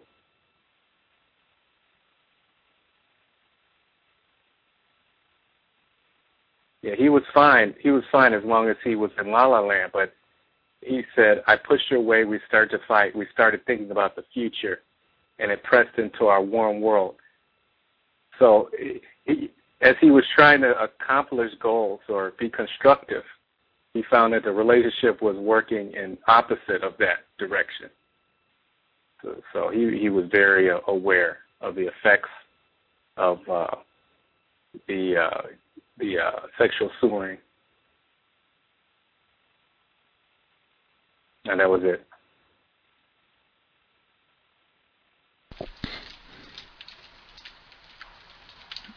Excellent point. Excellent point. Again, that uh, Vanity Fair article, um, I'll share. I don't know if we'll do it today, um, but I'll I'll see if we can weave that in uh, before we finish with this book because I think that will give a lot more insight into what you're saying. And it's just it's a great piece, great piece. Uh, I was glad Miss Gazelle shared. Vanity Fair, man, check it out. It's one of white people's favorite magazines, Vanity Fair. Um, this is 1804. Right on. As I was listening to uh, one of your old podcasts on um, Planet of the Apes, I couldn't help. I, I just couldn't help it. But when he mentioned that there were monkeys outside of his room in Kenya, I, I wondered, whoa, what you know, because you had been so adamant in your uh, Planet of the Apes podcast that you know apes and monkeys and generally th- those represent people of color. Uh, sorry, non-white people. So I I just wondered if anybody uh, had thoughts about what the monkeys represent in his writing. Because they're because it was they're right outside of his room uh, when he's in Kenya, and they're kind of uh, staring at him. They're kind of following him around. Uh, yeah, just wanted to throw that out there. Sorry. I think it stuck out that he said they were. I think he said black-faced monkeys or something like that. So I did. I mean, I didn't really think much on it, but I did kind of note that that uh distinction, black-faced monkeys. I think I don't know if that was his exact words, but it was something about brown-faced and black-faced monkeys. Yeah, and the way he the way he uh says that when he made his presence known, they all looked at him in sort of a fear expression, and it's it sort of reminded me of how you know how non-whites respond when a white person comes in the room. You know, we have a sort of a fear uh, expression. We're just like everyone's attention is focused on on them. Like in a, it's similar to what happened in the restaurant where the waiters all cater to uh, the white customers and just pretty much ignored him and his uh, his his uh, I think it was his aunt or cousin. I might be incorrect about that. I thought that was interesting. I think it was his sister, and also when um I think it was his brother in the house, and he said that all the attention was on him, and the brother kind of I don't know, just his response because of the all the attention on him. So I thought about that as you were speaking.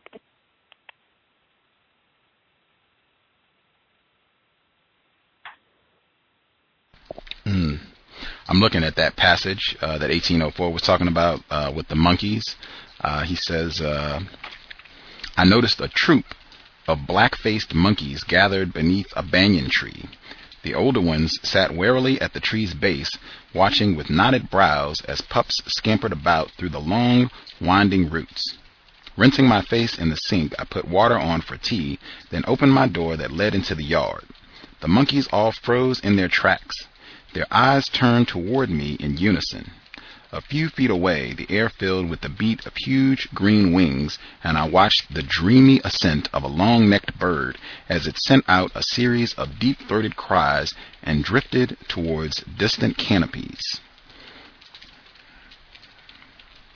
Right, I would, yeah. Um, and then I wondered what the significance of him saying he was washing his face after saying the black-faced monkeys too. And then he opens the door and when he was talking about the monkeys, I could kind of see them being people, how the basically the older people would sit and watch the younger people play, but yeah, they're monkeys, black faced monkeys. Yeah. Well, the other thing is, I just couldn't help but think about all of the. There's a lot of theories that the book was ghost written by a white person, and so I, that's really where I'm just sitting here thinking, would you know, this is why I was kind of interested in the monkey episode. with that cheat that this was in fact written by a white person, or, um, you know, do we do we have a plausible way of explaining how he writes about the quote unquote monkeys?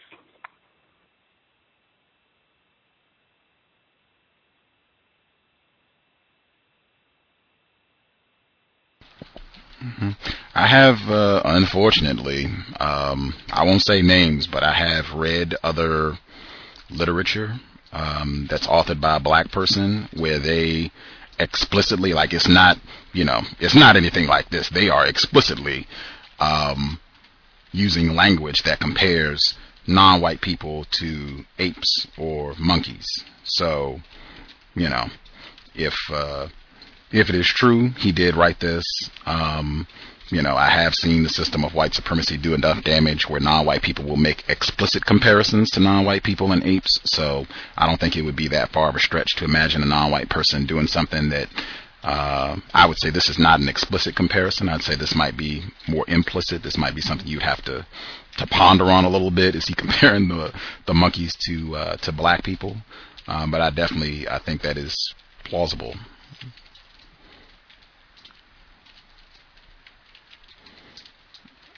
Uh, 0416, your line should be open. 0416.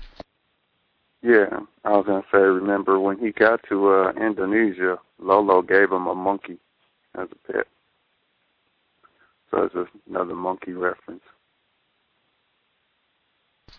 That is correct, Dr. Trav. I forgot about that.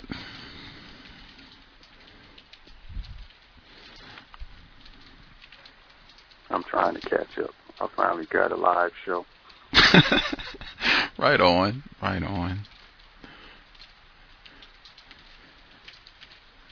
Yeah, the different. I I I've heard all the uh, rumors around the book. Uh, you know, people saying he didn't write it and blah blah blah. Even one of our former guests, uh, Bill Ayers, uh, claimed that he wrote the book.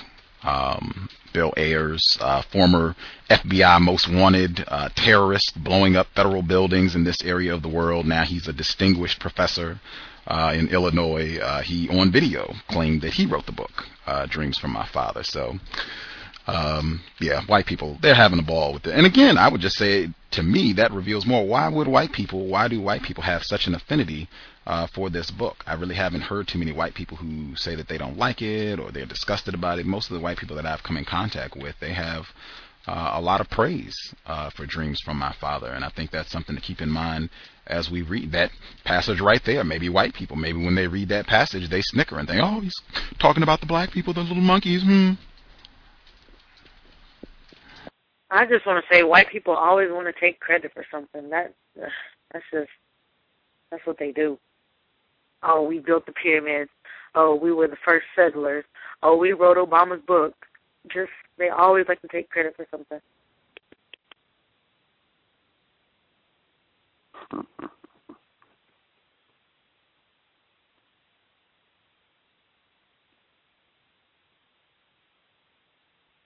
or should I say they take credit for things they didn't do and won't own up to things they do. Let's say that. Well said. Well said.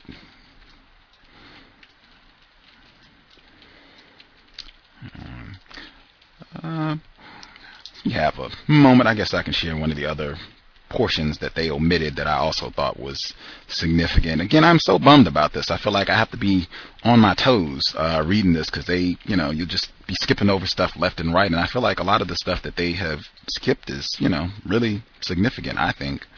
Um, this is at the very beginning of chapter 15, so this is when he's first going to Kenya. Um, this is before he arrives at the airport. They kind of cut out uh, maybe like two pages before he gets to the airport in Kenya. Uh, he says, uh, this is very beginning of 15. Anybody out there who's got the, the text? Uh, I flew out of Heathrow Airport under stormy skies. A group of young British men dressed in ill-fitting blazers filled the back of the plane, and one of them, a pale, gangly youth, still troubled with acne, took the seat beside me. He read over the emergency instructions twice with great concentration, and once we were airborne, he turned to ask where I was headed. I told him I was traveling to Nairobi to visit my family. Nairobi's a beautiful place, I hear. Wouldn't mind stopping off there one of these days. Going to Johannesburg, I am. He explained that as part of a degree program in geology, the British government had arranged for him and his classmates to work with South African mining companies for a year. The irony. Seems like they have a shortage of trained people there. So if we're lucky, they'll take us on for a permanent spot. Best chance we've got for a decent wage. I reckon, unless you're willing to freeze out on some bleeding North Sea oil rig. Not for me, not for me, thank you. I mentioned that if given the chance, a lot of black South Africans might be interested in getting such training. Well, I'd imagine you're right about that, he said. Don't much agree with the race policy there. A shame. He thought for a moment. But then the rest of Africa's falling apart now, isn't it? At least from what I can tell. The blacks in South Africa aren't starving to death like they do in some of these god-forsaken countries. Don't envy them, mind you, but compared to some poor booger in Ethiopia, a stewardess came down the aisle with headphones for rent, and the young man pulled out his wallet. Of course, I try to stay out of politics, you know. Figure it's none of my business. Same thing back home. Everybody on the dole, the old men in parliament talking the same old rubbish. Best thing to do is to mind your own little corner of the world. That's what I say. He found the outlet for the headphones and slipped them over his ears. Wake me up when they bring the food, will you? he said before reclining his seat for a nap. I pulled out a book from my carry-on bag and tried to read. It was a portrait of several African countries written by a Western journalist who'd spent a decade in Africa. An old Africa hand, he would be called, someone who apparently prided himself on the balanced assessment. The book's first few chapters discussed the history of colonialism at some length, the manipulation of tribal hatreds and the caprice of colonial boundaries. The displacements, the detentions, and the indignities large and small. The early heroism of independence figures like Kenyatta, Nkrumah was duly noted. Their latter drift toward despotism attributed at least in part to various Cold War machinations. By the book's third chapter, images from the present had begun to outstrip the past. Famine, disease, the coups, and counter coups led by illiterate young men wielding AK-47s like shepherd sticks. If Africa had a history, the writer seemed to say, the scale of current suffering had rendered such history meaningless. Poor boogers, God-forsaken countries. I set the book down, feeling a familiar anger flush through me an anger all the more maddening for its lack of a clear target. Beside me, the young Brit was snoring softly now, his glasses askew on his fin-shaped nose. Was I angry at him? I wondered. Was it his fault that for all my education, all the theories in my possession, I had no ready answers to the questions he posed? How much could I blame him for wanting to better his lot? Maybe I was just angry of his easy familiarity with me, his assumption that I, as an American, even a black American, might naturally share in his dim view of Africa, an assumption that in his world at least marked a progress of sorts, but that for me only underscored my own uneasy status. A Westerner, not entirely at home in the West, an African on his way to a land full of strangers. I've been feeling this way all through my stay in Europe. Edgy, defensive, hesitant with strangers. I hadn't planned it that way. I had thought that the layover there as nothing more than a whimsical detour, an opportunity to visit places I had never been before. For three weeks I had traveled alone, down one side of the continent and up the other, by bus and by train, mostly a guidebook in hand. I took tea by the, by the Thames and watched children chase each other through the chestnut groves of Luxembourg Garden. I crossed the Plaza, Plaza Mayor at high noon, with its De Chirico shadows and sparrows swirling across the cobalt skies, and watched nightfall over the Palatine, waiting for the first stars to appear, listening to the wind and its whispers of mortality. Uh, I will stop there. He goes on about his trip there and how he didn't really fit in. Uh, also thought that chunk was pretty interesting. Uh, I would really be curious to know who put this uh, audio book together and who was the person responsible for making the decisions about what was going to be cut, what was going to be left in. If anybody finds that information before we wrap up, uh, I would really appreciate hearing that. Um, anything else anyone wanted to share before we get to segment number two? Let me. Uh, I um, something I learned on the show that I keep in mind all the time. Listening to the cows, I learned that Western means white, and that really helps me when I read and hear different things. So he's just like it's like the um the white guy since uh I guess Barack Obama was he classified him as Western, like you know how you say white people just assume every other white person is a racist. It's almost like the uh, Brit is just assuming that Barack Obama is I don't want to say white, but just has the same feelings, you know. And it's it's interesting, you know. Western means white. That changed like the whole thing I used to think Western meant cowboy, but I guess cowboy means white too, right? Western means white. I I uh, think of when I hear that uh, that passage, I think of um, Yurugu and the civilized man, uh, where she talks about uh, they describe progress in their own uh, interpretation is basically uh, they they say it's so universal progress, but it's really a facade for like she says a manifestation of European cultural nationalism and imperialism. And you know the young man that was sitting next to him, it's like he could just go to sleep, put his headphones on, and uh, white supremacy just keeps on rolling. so he's not even worried. He's like, wake me up when they give me something to eat. so I just thought it's funny, you know. Oh, and there's another part in the book where Barack Obama was talking to an older guy, and he was talking about Barack Obama's grandfather who could uh come over to his house and drink his alcohol and go to sleep like a baby. And the guy could never go to Barack Obama's grandfather's house and go to sleep.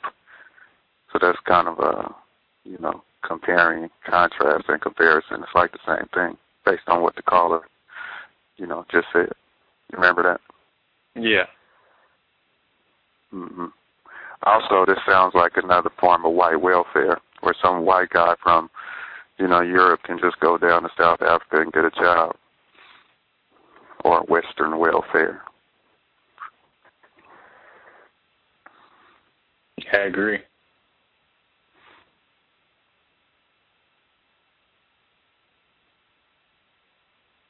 So what we call that a reoccurring theme throughout the uh, book: white people going to sleep comfortably. Wake me up. Give me some alcohol.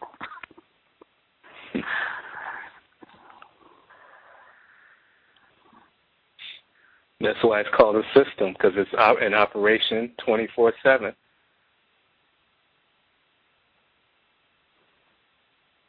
It's like they have shifts. Somebody could go to sleep. You got other people who are uh, taking the night shift on the white supremacy yeah. team. It's funny because I was on a plane last night and I had a white woman that was asleep next to me, and uh, I was up, and my daughter was on the other side of me, and I said I was not going to go to sleep just to make sure that all these Jerry Sandusky's keep their fingers where they're supposed to be.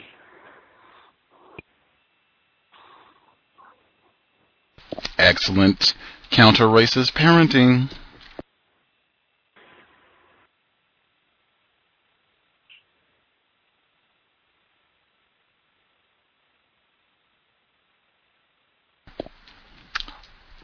Excellent points. Excellent points. That is, um, I remember that that scene where he's talking to Frank, and that was omitted. See, that's what I mean. Like, it's I'm never, never, never, never, never, never doing an abridged book on the program again. Never, because that was omitted too uh, from the audio book. But I thought that was one of the most important segments from the book that they omitted when he was having that discussion. Uh, the black male's name is Frank in the book uh, where he was having that talk after his grandmother's incident with the black male asking her for change, and he says, uh, "Yeah, your your great grandfather can come here and sleep comfortably. I could never do that."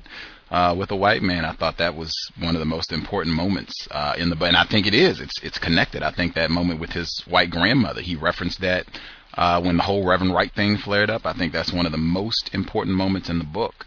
Uh, and for that to be left out, uh, as Dr. Trav said, recurring motif. White people not bothered at all. they do not perceive uh, any threat to the system. They are uh, sleeping like babies, while black people suffer and die all over the world. I have a um, I have another question. He wrote this book before he was slated to be um, president. Do you think the white people read the book and said, "Hey, this will be a good guy"? Or did they pick him first and say, let's write a book and, you know, in another 10 years we'll put him in a position? I would take the latter. Uh, I could be wrong, but uh, I would take the latter.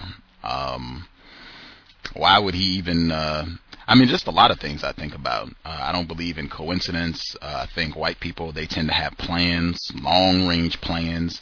Uh, I don't think white people uh, make a decision about who's going to be president five years out. I think they tend to be. I think they tend to think about that sort of thing years and years and years down the road. Uh, like when you see photographs of Bill Clinton with John F. Kennedy, I don't think that's a uh, excuse me. You see photographs of Bill Clinton like before he was even 20, uh, shaking John F. Kennedy's hand uh, out in D.C. I don't think that's a coincidence. I think white people sit down and they are already thinking about who's going to be president in 2024, 2028. They're already thinking about that stuff now. So uh, I don't think this book I think was copyrighted 1995. Um, I suspect they were already thinking about that down the road uh, and saying, yeah, let's go ahead, let's get the book out. So we'll have that. Uh, let's go ahead and prep him for his career in politics. I think they probably were thinking about that uh, while he was at probably even before he got to Harvard. I would think. I could be wrong, and I don't, I don't know. I would have to to do some research to get more evidence, but I would take the latter that they were already thinking about it, and the book was just a, a, a part of that process to getting him where they wanted him to be. Mm. Okay. Last thing, then I'll uh, mute myself. It seems like the parts that were omitted seems like they are sections where he seems like an angry black man. You know, like he has some moments of clarity, but um, they don't want to offend anybody and make it seem like he would be angry.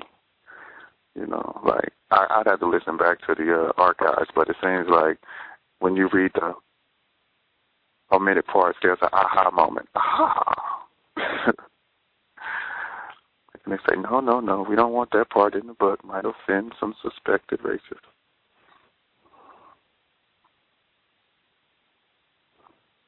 Yeah, I would agree. The most revealing parts that sort of really reveal how the system of racism and white supremacy works, those are most likely the parts omitted from the book. I would agree.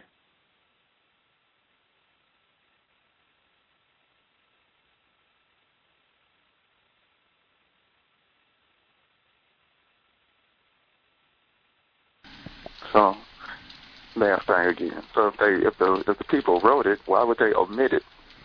I mean, why would they put it in the book in the first place? Clowning, comedy. I don't understand.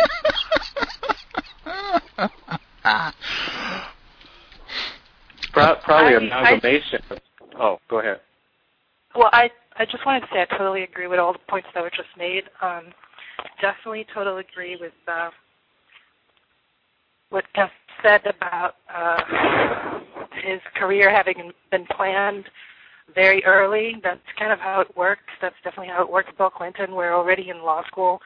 Um, Hillary knew that he was slated for big things, and that's when they say that she latched on to him. So, um, so definitely, I think he was already on some sort of short list before um, before he wrote the book.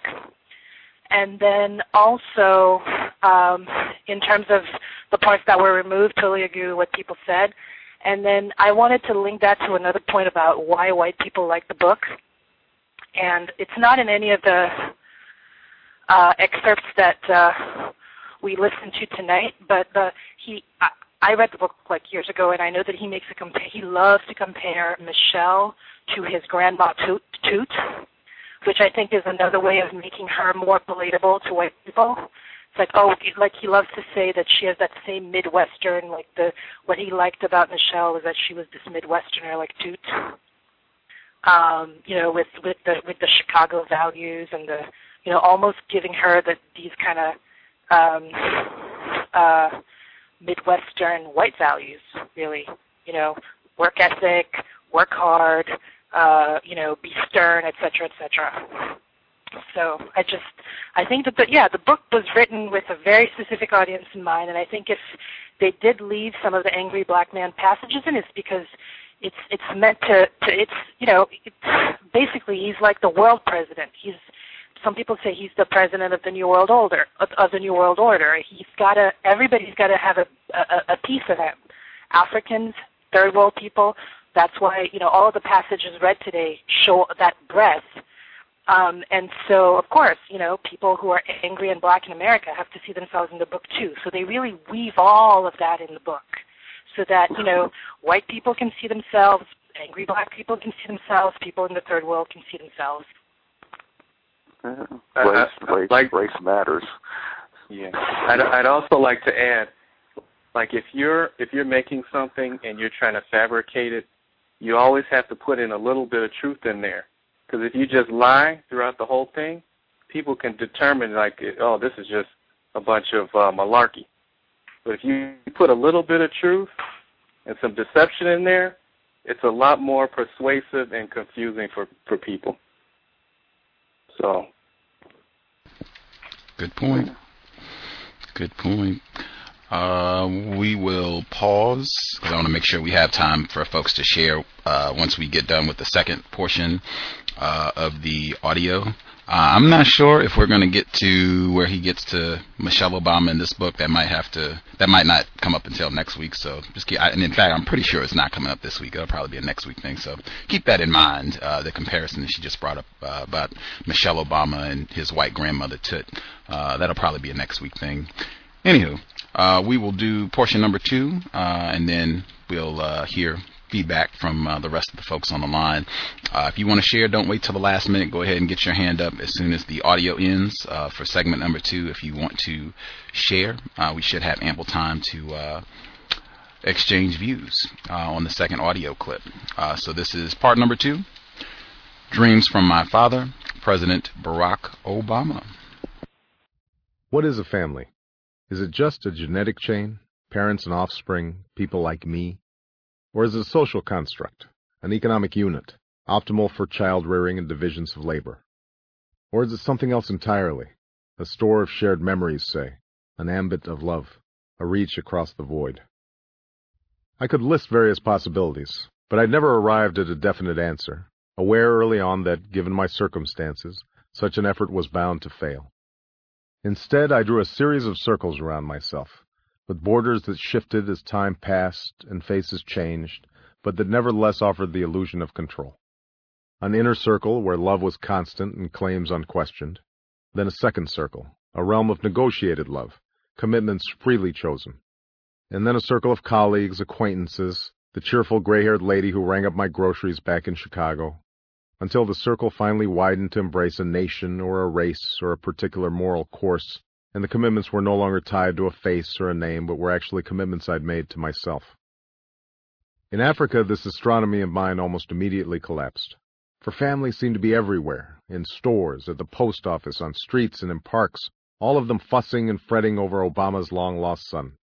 If I mentioned in passing that I needed a notebook or shaving cream, I could count on one of my aunts to insist that she take me to some far-off corner of Nairobi to find the best bargains, no matter how long the trip took or how much it might inconvenience her.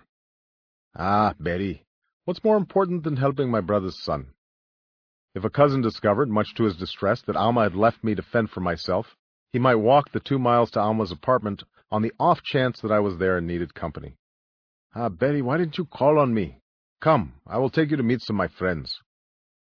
And in the evenings, well, Auma and I simply surrendered ourselves to the endless invitations that came our way, from uncles, nephews, second cousins, or cousins once removed, all of whom demanded, at the risk of insult, that we sit down for a meal, no matter what time it happened to be or how many meals we had already eaten. Ah, Barry, we may not have much in Kenya, but so long as you are here, you will always have something to eat. At first I reacted to all this attention like a child to its mother's bosom, full of simple, unquestioning gratitude. It conformed to my idea of Africa and Africans, an obvious contrast to the growing isolation of American life. A contrast I understood not in racial but in cultural terms.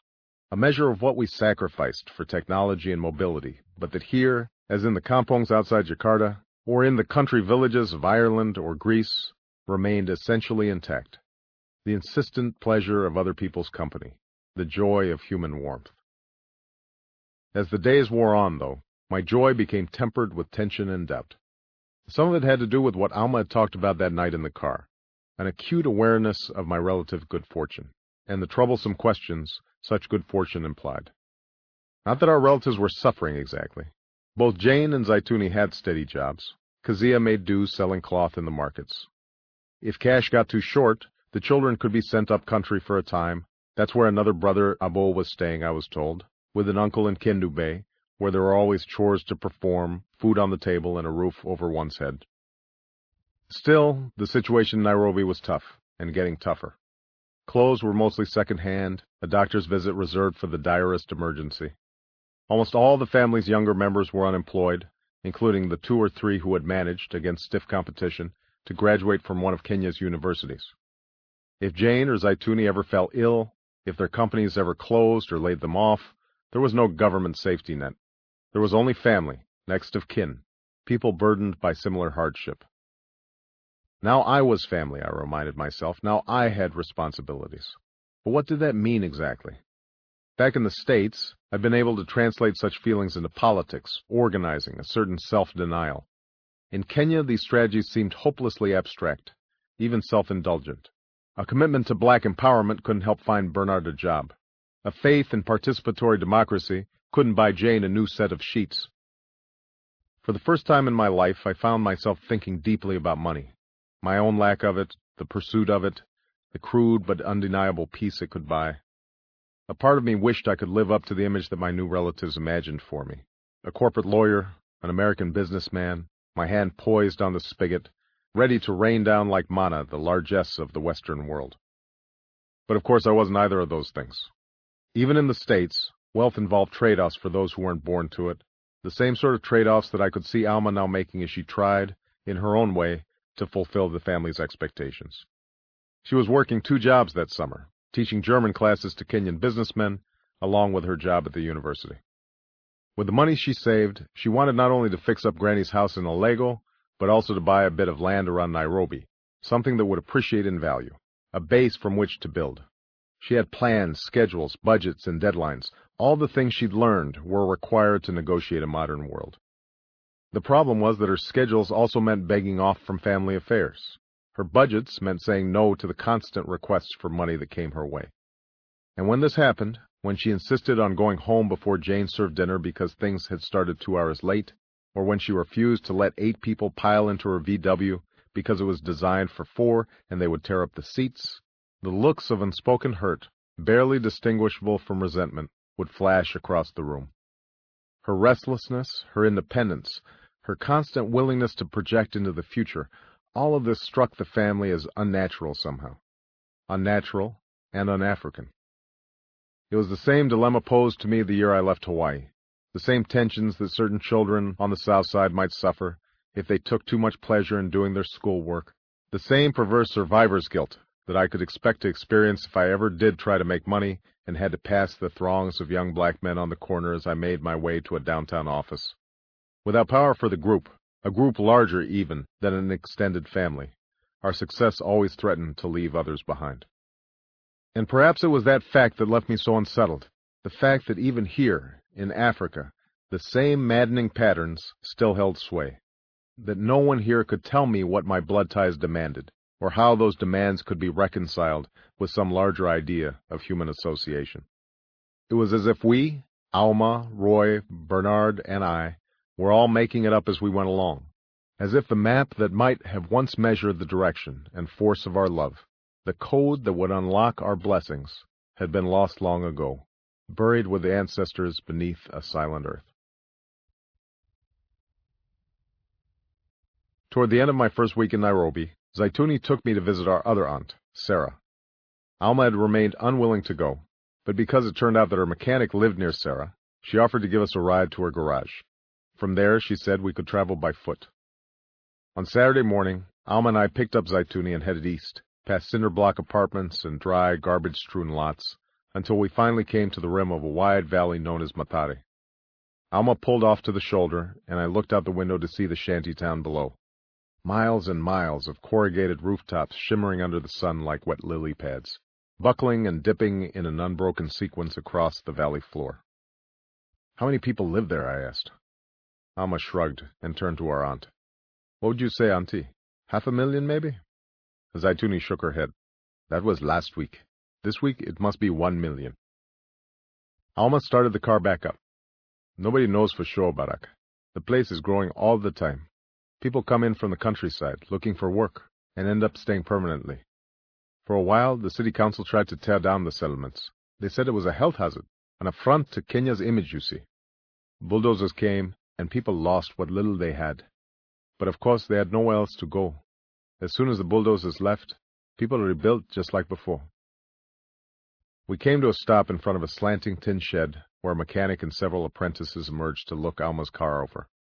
Promising to be back in an hour, Zeituni and I left Auma at the garage and began our walk down a wide, unpaved road. It was already hot, the road bereft of shade. On either side were rows of small hovels, their walls a patchwork of wattle, mud, pieces of cardboard, and scavenged plywood. They were neat, though, the packed earth in front of each home cleanly swept, and everywhere we could see tailors and shoe repairers and furniture makers plying their trades out of roadside stalls, and women and children selling vegetables from wobbly wood tables.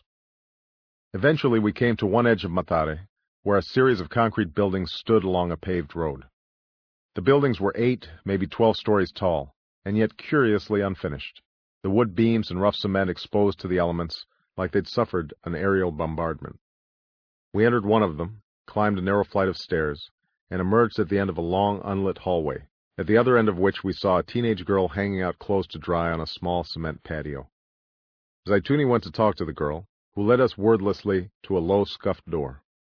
We knocked, and a dark, middle-aged woman appeared, short but sturdily built, with hard, glassy eyes set in a wide, raw-boned face. She took my hand and said something in Luo. She says she is ashamed to have her brother's son see her in such a miserable place, Zeituni translated. We were shown into a small room, ten feet by twelve, large enough to fit a bed, a dresser, two chairs, and a sewing machine. Zeituni and I each took one of the chairs, and the young woman who had shown us Sarah's room returned with two warm sodas. Sarah sat on the bed and leaned forward to study my face. Auma had said that Sarah knew some English, but she spoke mostly in Luo now. Even without the benefit of Zeituni's translation, I guessed that she wasn't happy. She wants to know why you've taken so long to visit her, Zeituni explained. She says that she is the eldest child of your grandfather, Hussein Onyango, and that you should have come to see her first. Tell her I meant no disrespect, I said, looking at Sarah, but not sure what she understood. Everything's been so busy since my arrival. It was hard to come sooner. Sarah's tone became sharp. She says that the people you stay with must be telling you lies. Tell her that I've heard nothing said against her. Tell her that the dispute about the old man's estate has just made Auma uncomfortable about coming here. Sarah snorted after the translation and started up again, her voice rumbling against the close walls. When she finally stopped, Zeituni remained quiet. What'd she say, Zeituni? Zeituni's eyes stayed on Sarah as she answered my question. She says the trial is not her fault. She says that it's Kezia's doing, Auma's mom. She says that the children who claim to be Obama's are not Obama's. She says that they have taken everything of his and left his true people living like beggars. Sarah nodded, and her eyes began to smolder. Yes, Barry, she said suddenly in English. It is me who looks after your father when he is very small boy. My mother, Akumu, is also your father's mother. Akumu is your true grandmother, not this one you call Granny. Akumu, the woman who gave your father life, you should be helping her. And me, your brother's sister, look where I live. Why don't you help us instead of these others? Before I could answer, Zeituni and Sarah began to argue with each other in Luo. Eventually, Zeituni stood up and straightened her skirt. We should go now, Barry. I began to rise out of my chair, but Sarah took my hand in both of hers, her voice softening. Will you give me something? For your grandmother. I reached for my wallet and felt the eyes of both aunts as I counted out the money I had on me, perhaps thirty dollars worth of shillings. I pressed them into Sarah's dry, chapped hands, and she quickly slipped the money down the front of her blouse before clutching my hand again.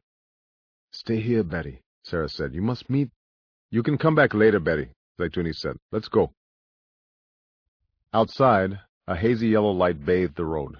My clothes hung limp against my body in the windless heat. Zeituni was quiet now, visibly upset. She was a proud woman, this aunt. The scene with Sarah must have embarrassed her. And then that thirty dollars. Lord knows she could have used it herself. We had walked for ten minutes before I asked Zeituni what she and Sarah had been arguing about. Ah, it's nothing, Barry. This is what happens to old women who have no husbands. Zeituni tried to smile, but the tension creased the corners of her mouth. Come on, Auntie, tell me the truth. Zeituni shook her head. I don't know the truth, at least not all of it. I know that even growing up, Sarah was always closer to her real mom, Akumu. Barack, your dad, he cared only for my mom, Granny, the one who raised them after Akumu left. Why did Akumu leave? I'm not sure. You will have to ask Granny about that. Zeituni signaled for us to cross the street, then resumed talking. You know, your father and Sarah were actually very similar, even though they did not always get along. She was smart like him, and independent. She used to tell me, when we were children, that she wanted to get an education so that she would not have to depend on any man. That's why she ended up married to four different husbands. None of them lasted. The first one died, but the others she left because they were lazy or they tried to abuse her. I admire her for this. Most women in Kenya put up with anything. I did for a long time. But Sarah also paid a price for her independence. Zeituni wiped the sweat on her forehead with the back of her hand. Anyway, after Sarah's first husband died, she decided that your father should support her and her child, since he had received all the education. That's why she disliked Kezia and her children. She thought Kezia was just a pretty girl who wanted to take everything. You must understand, Barry. In Luo custom, the male child inherits everything. Sarah feared that once your grandfather died, everything would belong to Barack and his wives, and she would be left with nothing. I shook my head. That's no excuse for lying about who the old man's children are. You're right, but... But what? Zeituni stopped walking and turned to me. She said, after your father went off to live with his American wife, Ruth, Well, he would go to Kezia sometimes. You must understand that traditionally she was still his wife. It was during such a visit that Kezia became pregnant with Abo, the brother you haven't met. The thing was, Kezia also lived with another man briefly during this time. So when she became pregnant again, with Bernard, no one was sure who... Zeituni stopped, letting the thought finish itself. Does Bernard know about this? Yes, he knows by now. You understand, such things made no difference to your father. He would say that they are all his children. He drove this other man away, and would give Kezia money for the children whenever he could. But once he died, there was nothing to prove that he had accepted them in this way. We turned a corner onto a busier road.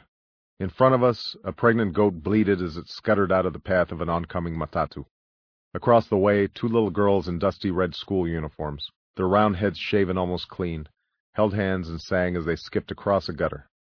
An old woman with her head under a faded shawl motioned to us to look at her wares.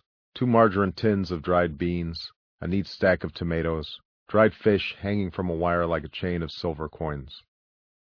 I looked into the old woman's face, drawn beneath the shadows.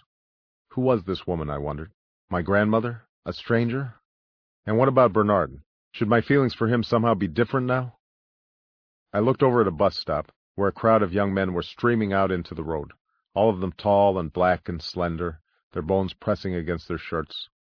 I suddenly imagined Bernard's face on all of them, multiplied across the landscape, across continents, hungry, striving, desperate men, all of them my brothers.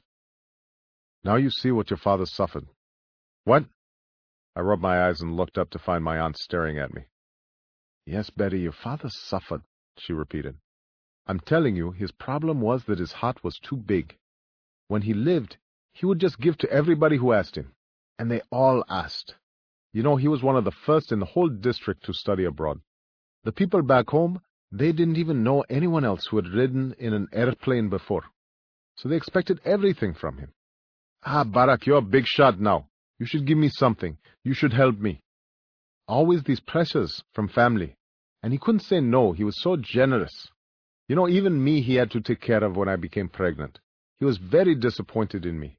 He had wanted me to go to college, but I would not listen to him and I went off with my husband. And despite this thing, when my husband became abusive and I had to leave, no money, no job, who do you think took me in? Yes, it was him. That's why, no matter what others sometimes say, I will always be grateful to him. We were approaching the garage shop. Up ahead, we could see Auma talking to her mechanic and hear the engine of the old VW whine. Beside us, a naked boy, maybe three years old, wandered out from behind a row of oil drums, his feet caked with what looked like tar. Again Zeituni stopped, this time as if suddenly ill, and spat into the dust. When your father's luck changed, she said, these same people he had helped, they forgot him. They laughed at him. Even family refused to have him stay in their houses. Yes, Barry, refused. They would tell Barack it was too dangerous. I knew this hurt him, but he wouldn't pass blame. Your father never held a grudge. In fact, when he was rehabilitated and doing well again, I would find out he was giving help to these same people who had betrayed him. Ah, I could not understand this thing. I would tell him, Barack, you should only look after yourself and your children. These others, they have treated you badly. They are just too lazy to work for themselves. And you know what he would say to me? He would say, how do you know that man does not need this small thing more than me? My aunt turned away, and forcing a smile, waved to Auma. And as we began to walk forward, she added, I tell you this so you will know the pressures your father was under in this place, so you don't judge him too harshly. And you must learn from his life. If you have something, then everyone will want a piece of it. So you have to draw the line somewhere. If everyone is family, no one is family. Your father, he never understood this, I think. Auma and I received word that Roy had arrived, a week earlier than we had expected. The family was thrilled by his arrival and had held off on a big feast only until Auma and I returned from safari. Bernard, who brought us the news, said that we were expected soon. He fidgeted as he spoke, as if every minute away from our eldest brother were a dereliction of duty. But Auma insisted on taking the time for a bath. Don't worry, she said to Bernard. Roy just likes to make everything seem so dramatic. Jane's apartment was in a hubbub when we arrived. In the kitchen, the women were cleaning collards and yams, chopping chicken, and stirring ugali. In the living room, younger children set the table or served sodas to the adults. And at the center of this rush sat Roy, his legs spread out in front of him, his arms flung along the back of the sofa, nodding with approval. He waved us over and offered us each a hug. Auma, who hadn't seen Roy since he moved to the States, stepped back to get a better look. You've become so fat, she said. Fat, eh? Roy laughed. A man needs a man-sized appetite. He turned towards the kitchen. Which reminds me, where's that other beer? No sooner had the words fallen from his mouth than Kezia came with a beer in hand, smiling happily. Barry, she said in English, this is the eldest son, head of the family. Another woman, who I'd never seen before, plump and heavy-breasted, with bright red lipstick, sidled up beside Roy and put her arm around him. Kezia's smile subsided, and she drifted back into the kitchen. Baby, the woman said to Roy, do you have the cigarettes? Yeah, hold on. Roy patted his shirt pockets carefully. Have you met my brother, Barack? Barack, this is Amy. You remember Auma. Roy found the cigarettes and lit one for Amy. Amy took a long drag and leaned forward toward Auma, exhaling round puffs of smoke as she spoke. Of course I remember Auma. How are you? Let me tell you, you look wonderful. And I like what you've done to your hair. Really, it's so natural. Amy reached for Roy's bottle, and Roy went to the dinner table. He grabbed himself a plate and bent down to smell the steaming pots. Chapos! he exclaimed, dropping three chapatis onto his plate. Sukuma wiki! he shouted the collard greens, before spooning a heap onto his plate. Ugali! he hollered, cutting off two big wedges of cornmeal cake. Bernard and the children followed his every step, repeating Roy's words at a more tentative volume. Around the table, our aunts and Kezia beamed with satisfaction. It was the happiest I'd seen any of them since my arrival. After dinner, while Amy helped the aunts wash up, Roy sat between Auma and me and announced that he had come back with big plans. He was going to start an import-export company, he said, selling Kenyan curios in the States. Kiondos, fabrics, wood carvings, these things are big over there. You sell them at festivals, art shows, specialty stores. I already bought some samples to take back with me. That's a great idea, Auma said. Show me what you've got. Roy told Bernard to fetch several pink plastic bags from one of the bedrooms. Inside the bags were a few wood carvings, the sort of slick, mass-produced pieces that were sold at quick turnover to the tourists downtown. Alma turned them around in her hands with a doubtful expression on her face. How much did you pay for these? Only four hundred shillings each. So much? Brother, I think you've been cheated. Bernard, why'd you let him pay so much? Bernard shrugged. Roy looked a bit wounded. I told you these are just samples, he said as he folded the carvings back in the wrapping. An investment, so I will know what the market wants. You can't make money unless you spend money, eh, Barack? That's what they say. Roy's enthusiasm quickly returned. You see, once I know the market, then I will send orders back to Zeituni. We'll build the business up slowly, you see. Slowly. Then, when we have a regular system, Bernard and Abo can go work for the company. Hey, Bernard, you can work for me. Bernard nodded vaguely. Auma studied her younger brother, then turned back to Roy. So what's the other big plan? Roy smiled. Amy, he said. I'm going to marry her. What? How long has it been since you last saw her? Two years, three years, what does it matter? You haven't had much time to think about it. She's an African woman. I know that. She understands me, not like these European women always arguing with the men. Roy nodded emphatically, and then, as if he were being yanked by an invisible string, he jumped out of his seat and headed towards the kitchen. Taking Amy in one arm, he lifted his bottle of beer towards the ceiling. Listen, everybody. Now that we are here, we must have a toast to those who are not with us, and to a happy ending. With solemn deliberation, he started to pour his beer onto the floor. At least half of the beer splashed on Auma's shoes. Ah! Auma shouted, jumping back. What are you doing? The ancestors must drink, Roy said cheerfully. It is the African way. Auma grabbed a napkin to wipe the beer off her legs. That's outdoors, Roy, not in somebody's house. I swear, sometimes you're so careless. Who will clean this up now? You? Roy was about to answer when Jane rushed up with a rag in her hand. Don't worry, don't worry, she said, wiping up the floor. We are just happy to have this one home. It had been decided that after dinner we would all go out dancing at a nearby club. As Auma and I headed down the stairs ahead of the others, I heard her muttering to herself in the darkness. Oh, you Obama men, she said to me. You get away with anything. Have you noticed how they treat him? As far as they are concerned, he can do no wrong. Like this thing with Amy. This is just an idea that has popped into his head because he's lonely. I have nothing against Amy, but she is as irresponsible as he is. When they're together, they make each other worse. My mom, Jane, Zeituni, they all know this. But will they say anything to him? No. Because they're so afraid to offend him, even if it's for his own good. Auma opened the car door and looked back at the rest of the family. They had just emerged from the shadows of the apartment building, Roy's figure towering over the others like a tree, his arms spread out like branches over the shoulders of his aunts. The sight of him softened Auma's face just a bit. At 5.30 in the evening, our train rumbled out of the old Nairobi station, heading west for Kisumu. Jane had decided to stay behind, but the rest of the family was on board. Kezia, Zeituni, and Auma in one compartment, Roy, Bernard, and myself in the next. How long will it take to get to Home Square, I asked. All night to Kisumu, Auma said.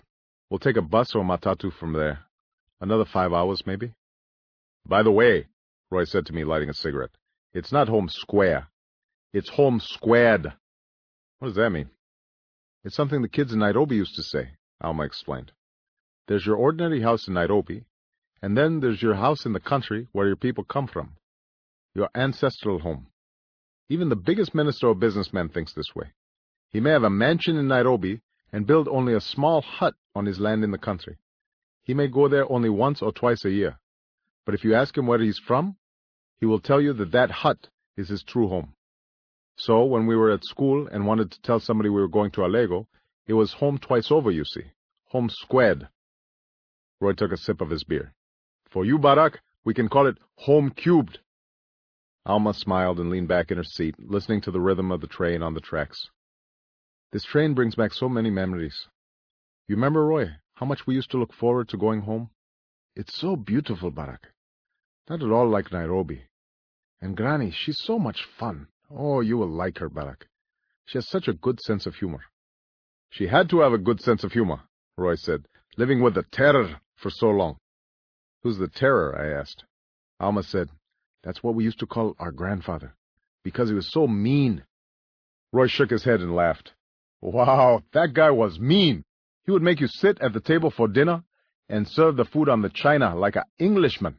If you said one wrong thing or used the wrong fork, pow, he would hit you with his stick. Sometimes when he hit you, you wouldn't even know why until the next day. Zeituni waved them off, unimpressed. Ah, you children only knew him when he was old and weak. When he was younger, hey, I was his favorite, you know, his pet. But still, if I did something wrong, I would hide from him all day. I would be so scared.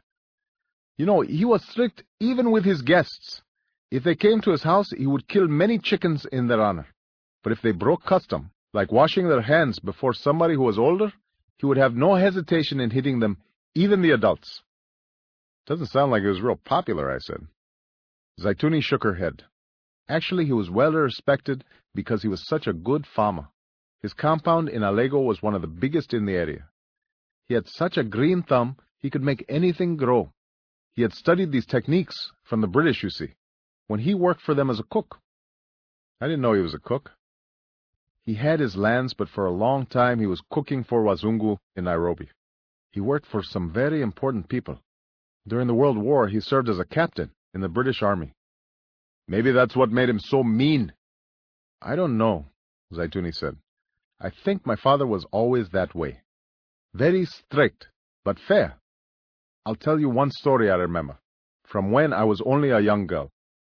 One day, a man came to the edge of our compound with a goat on a leash. He wanted to pass through our land because he lived on the other side and he didn't want to walk around. So your grandfather told this man, when you are alone, you are always free to pass through my land. But today you cannot pass because your goat will eat my plants. Well, this man would not listen. He argued for a long time with your grandfather, saying that he would be careful and that the goat would do no harm. This man talked so much, your grandfather finally called me over and said, Go bring me Alego. That's what he called his panga, you see. His machete, you mean? Yes, his machete. He had two that he kept very, very sharp. He would rub them on a stone all day. One panga he called Alego, the other he called Kogelo. So I ran back to his hut and brought him the one he called Alego. And now your grandfather tells this man, See here, I have already told you that you should not pass, but you are too stubborn to listen. So now I will make a bargain with you. You can pass with your goat, but if even one leaf is harmed, if even one half of one leaf of my plants is harmed, then I will cut down your goat also. Well, even though I was very young at the time, I knew this man must be so stupid because he accepted my father's offer. We began to walk, the man and his goat in front, me and the old man following closely behind. We had walked maybe twenty steps when the goat stuck out its neck and started nibbling at a leaf. Then, whoosh! My dad cut one side of the goat's head clean through. The goat owner was shocked and started to cry out, Ay, ay, what have you done now, Hussein Onyango? And your grandfather just wiped off his panga and said, If I say I will do something, I must do it. Otherwise, how will people know that my word is true? Later, the owner of the goat tried to sue your grandfather before the council of elders. The elders all felt pity for the man, for the death of a goat was not such a small thing. But when they heard his story, they had to send him away. They knew that your grandfather was right because the man had been warned. Auma shook her head. Can you imagine, Barack? She said, looking at me. I swear, sometimes I think that the problems in this family all started with him. He is the only person whose opinion I think the old man really worried about. The only person he feared. We all decided to turn in. The bunks were narrow, but the sheets were cool and inviting and I stayed up late listening to the trembling rhythm of the train and the even breaths of my brothers, and thinking about the stories of our grandfather. It had all started with him, Auma had said. That sounded right somehow. If I could just piece together his story, I thought, then perhaps everything else might fall into place. I finally fell asleep and dreamed I was walking along a village road. Children dressed only in strings of beads played in front of the round huts, and several old men waved to me as I passed. But as I went farther along, I began to notice that people were looking behind me fearfully, rushing into their huts as I passed. I heard the growl of a leopard, and started to run into the forest, tripping over roots and stumps and vines, until at last I couldn't run any longer and I fell to my knees in the middle of a bright clearing. Panting for breath, I turned around to see the day turn to night, and a giant figure, looming as tall as the trees, wearing only a loincloth and a ghostly mask. The lifeless eyes bored into me, and I heard a thunderous voice, saying only that it was time, and my entire body began to shake violently with the sound, as if I were breaking apart. I jerked up with a sweat, hitting my head against the wall lamp that stuck out above the bunk. In the darkness, my heart slowly evened itself, but I couldn't get back to sleep again. We arrived in Kisumu at daybreak and walked the half mile to the bus depot. It was crowded with buses and matatus honking and jockeying for space in the dusty open-air lot, their fenders painted with names like Love Bandit and Bush Baby.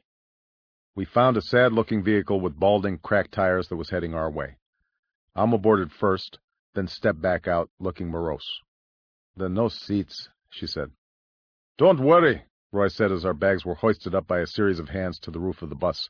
This is Africa, Auma, not Europe. He turned and smiled down at the young man who was collecting fares. You can find us some seats, eh, brother? The man nodded. No problem. This bus is first class. An hour later, Auma was sitting on my lap, along with a basket of yams and somebody else's baby girl. I wonder what third class looks like, I said, wiping a strand of spittle off my hand. Auma pushed a strange elbow out of her face. You won't be joking after we hit the first pothole. Fortunately, the highway was well paved, the landscape mostly dry bush and low hills the occasional cinder block house soon replaced by mud huts with thatched conical roofs. We got off in Nori and spent the next two hours sipping on warm sodas and watching stray dogs snap at each other in the dust, until a matatu finally appeared to take us over the dirt road heading north. As we drove up the rocky incline, a few shoeless children waved but did not smile, and a herd of goats ran before us to drink at a narrow stream. Then the road widened, and we finally stopped at a clearing. Two young men were sitting there, under the shade of a tree, and their faces broke into smiles as they saw us. Roy jumped out of the matatu to gather the two men into his arms. Barack, Roy said happily, these are our uncles. This is Yusuf, he said, pointing to the slightly built man with a mustache. And this, he said, pointing to the larger, clean-shaven man, this is our father's youngest brother, Said. Ah, we have heard many great things about this one, Said said, smiling at me. Welcome, Barry, welcome. Come, let me have your bags. Context of white supremacy. We will get right to the phone lines. Uh, I will just share one omission and then I will mute my line so that people have an opportunity to share. Please do not wait until the last minute if you think you want to participate. The number is 760 569 7676 and the code is 564943 pound. Press star 6 if you would like to participate. You have ample time. We have about a half hour or so left, so do not wait until the last minute. The uh, one omission I will share from this uh, portion that we just heard, uh, they take President Obama to meet with Ruth, who is the white woman that President Obama's father uh, ended up having children with after uh, President Obama's white mother. So he's involved in serial tragic arrangements. So this other white woman, Ruth, she's still uh, living in Kenya, or at the you know in the story she's still in Kenya. Uh, so they left this part out. Uh, Ruth lived in Westlands, an enclave of expensive homes set off by wide lawns and well-tended hedges, each one with a sentry post manned by brown uniformed guards. It was raining as we drove toward her house, sending off soft, gentle spray through, a, through the big leafy trees. The coolness reminded me of the streets around Punahou, Manoa, and Tantalus, the streets where some of my wealthier classmates had lived back in Hawaii. Staring out Auma's car window, I thought back to the envy I'd felt towards those classmates whenever they invited me over to play in their big backyards or swim in their swimming pools. And along with that envy, a different impression, the sense of quiet desperation those big, pretty houses seemed to contain the sound of someone's sister crying softly behind the door, the sight of a mother sneaking a tumbler of gin in mid-afternoon, the expression on a father's face as he sat alone in his den, his features clenched as he flicked between college football games on TV.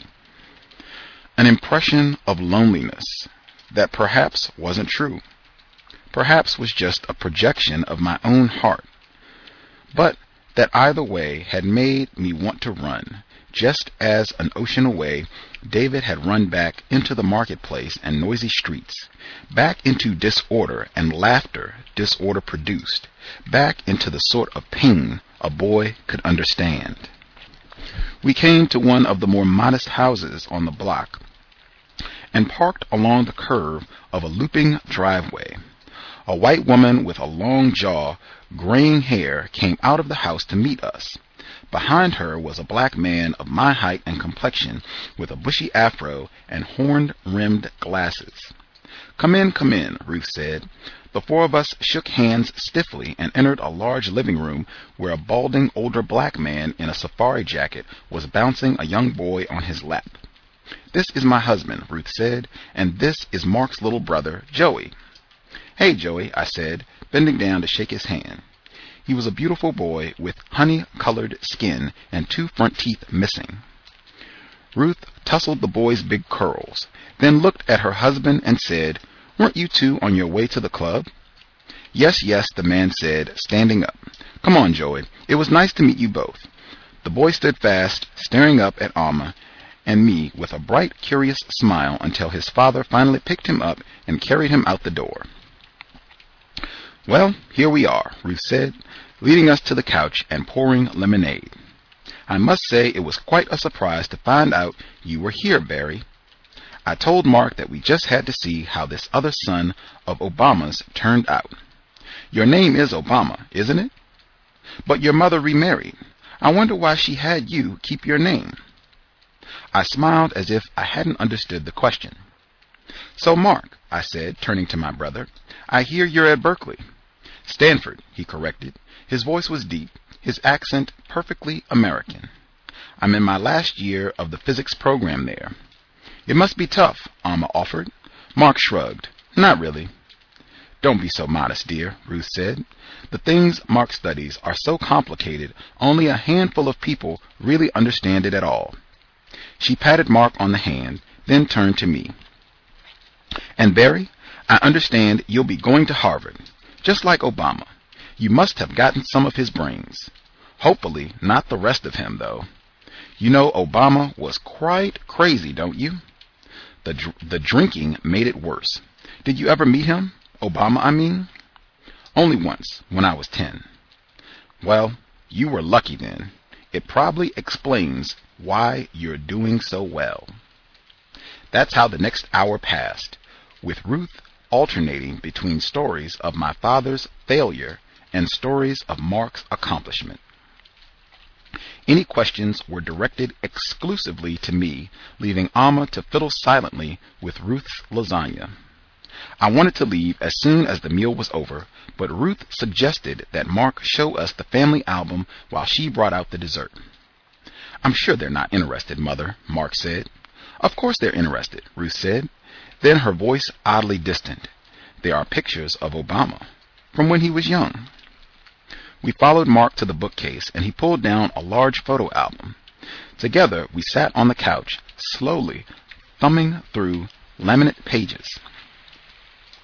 Auma and Roy, dark and skinny and tall, all legs and big eyes, holding the two smaller children protectively in their arms. The old man and Ruth mugging it up at a beach somewhere. The entire family dressed up for a night out on the town. They were happy scenes, all of them, and all strangely familiar, as if I were glimpsing some alternate universe that had played itself out behind my back. They were reflections, I realized, on my own long held fantasies, fantasies that I'd kept secret even from myself. The fantasy of the old man's having taken my mother and me back with him to Kenya.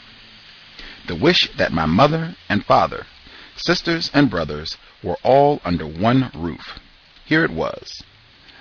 I thought what might have been, and the recognition of how wrong it had all turned out the harsh evidence of life as it had really been lived, made me so sad that after only a few minutes I had to look away.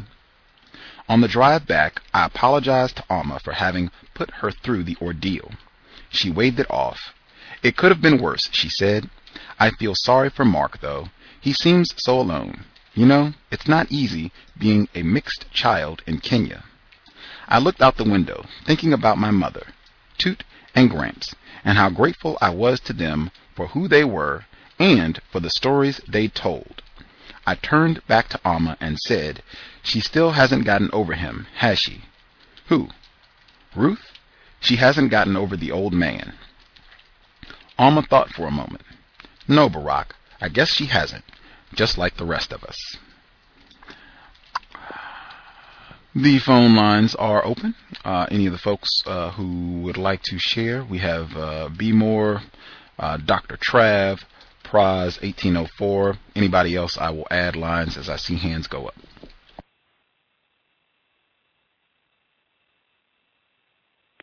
Um, I liked how he opened up with the talk of family. Um, that came up again, and how he talked about how families were everywhere and I thought about how um traditionally there were like um nuclear families, which basically is just several generations living in the household, so the grandmother would still be there along with the mother and father and things like that. Um, and also the Talker family when he said he saw his brother's face on everyone.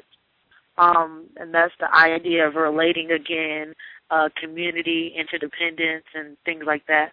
So this is like things that keep coming up. Him feeling finally like I guess he's been accepted and recognized and things like that. Um, also how he talked about the living conditions again. Um, I believe they were talking about um, it was a particular area that had uh, I think she said half a million inhabitants at first, and then it was fastly growing, so there was maybe one million. They talked about how the area was ruining Kenya's image, and I thought about um, how even in America, um, basically property values depreciate when non-whites move into neighborhoods. Um, no matter how tidy and clean the land is kept, just the the whole value depreciating and things like that, um, ruining Kenya's image. Um, also, his description of black females again, the three words that I wrote down in this segment were stocky, sturdy, and plump. I feel like he's always describing, well, not always. I think maybe there might be one instance where he described, he didn't describe a black female that way, but he's always describing a black female as uh, plump, sturdy, stocky, basically big. Um, what else? Oh, um, how his, I think it was his uncle or something like that, was talking about he wanted an African woman, not a European woman, because European women were always arguing with their men and I thought of how white people showed the the total opposite.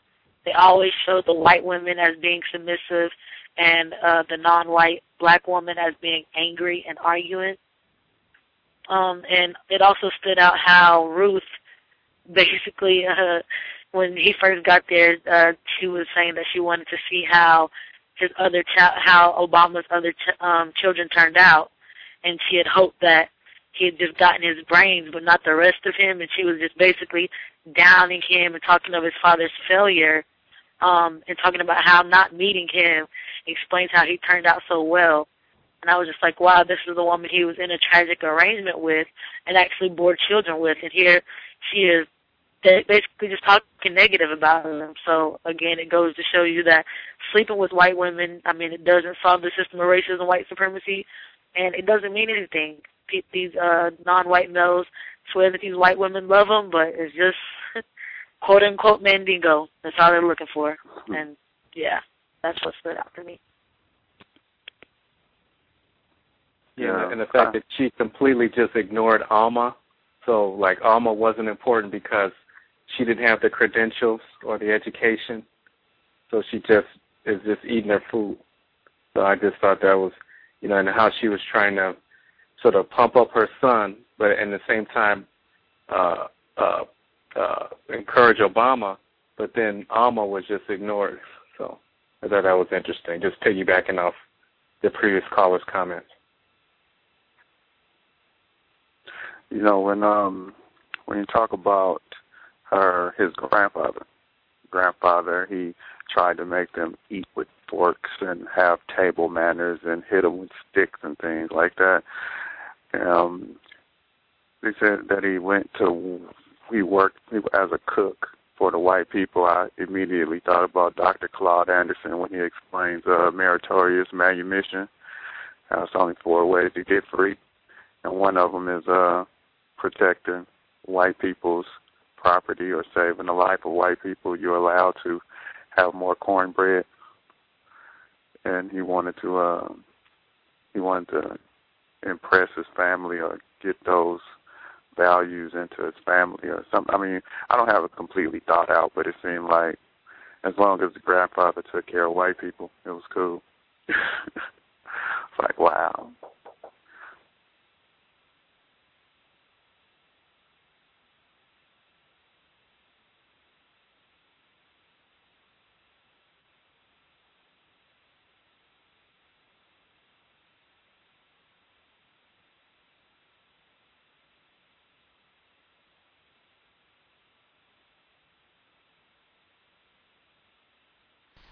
Think the story about uh, the grandfather and the goat was really uh, interesting, and uh, it seems like the grandfather was always referred to as acting like an Englishman. So it just reminds me, it's like you you educate someone or you miseducate someone, and just that one person can really cause a lot of conflict. if you put them back into their their uh, home country with just a little bit of uh, English civilization. So it just seems like it hasn't really helped uh, helped them at all, and it just caused more conflict among non-white people. I agree with that, but the, as far as the story about the goat, I didn't necessarily think that was so bad. I mean, I feel like um sticking to your word is important, and I feel like we as non-white people need to do that more. If we say we're going to do something, then we should do it.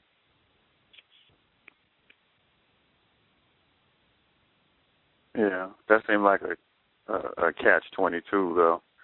I mean, if I say I'm going to do something, it depends on who's in the room whether I'm allowed to do it or not. You know, like my so my my offspring are in the room. I say I was going to do this, I'll do it.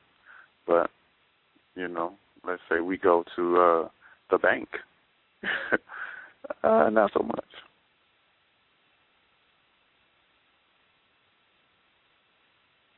I'm gonna get this loan. Nah, maybe not.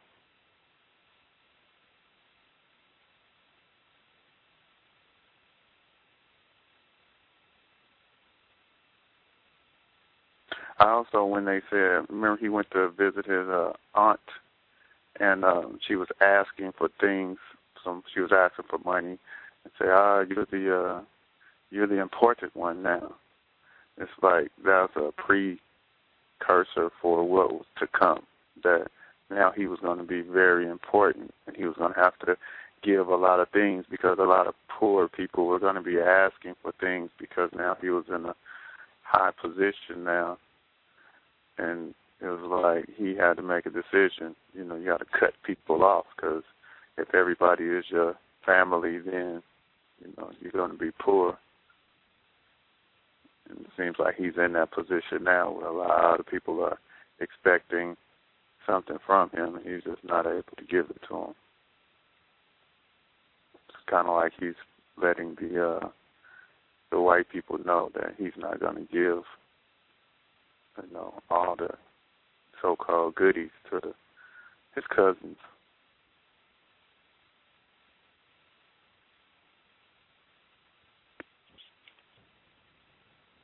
That was a good point.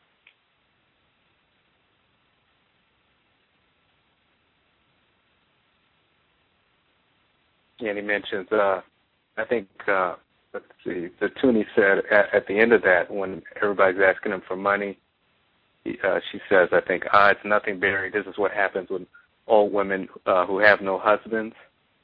So it was. I was just thinking of the parallels with the United States and uh, uh, not having uh, fathers in the home and the economic base. You know, it's not allowed to build up. So uh, everything that we need, all of our basic needs, we we really have to beg for. So it's not really their fault, but it's it's more of the system that they live in, the oppressive system. So I was just thinking about the fact of it being a worldwide system, and this is definitely evidence that supports that. Oh yeah, even with the uh, the the, the neighborhood that uh, Ruth lives in versus the neighborhoods or the living conditions. I know that one of the callers spoke about that, but just the the contrast between the living conditions. You know, you think about all of the um, black entertainers who have the white wives. You know, they don't. You know, they live in these areas a while the family may live in poor conditions, or the, the wealth goes over here. You know, Tiger Woods, for example. I mean, I know he's still wealthy, but the I think the uh, the similarities are easy to see.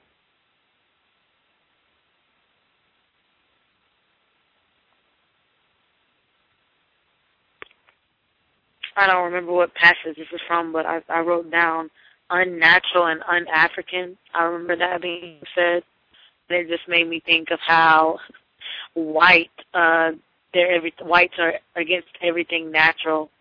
I mean, messing with them, dealing with them. There's no ma'at. There's no truth, no order, no justice, no balance. So I thought of that when I heard that those two terms, unnatural and unafrican. Being being unnatural is hold on. Being natural is African, but being unnatural is un-African, but being unnatural is white. So, yeah.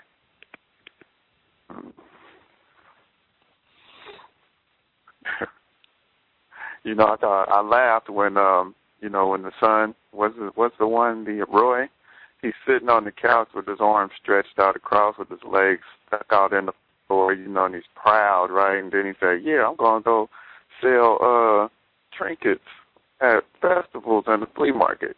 I'm like, Roy, I've tried that. It's not gonna work.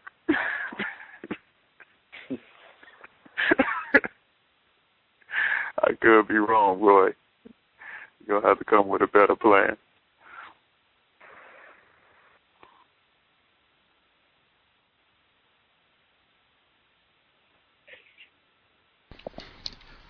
So this passage, uh, it reminded me of uh, right after the uh, election a couple weeks ago.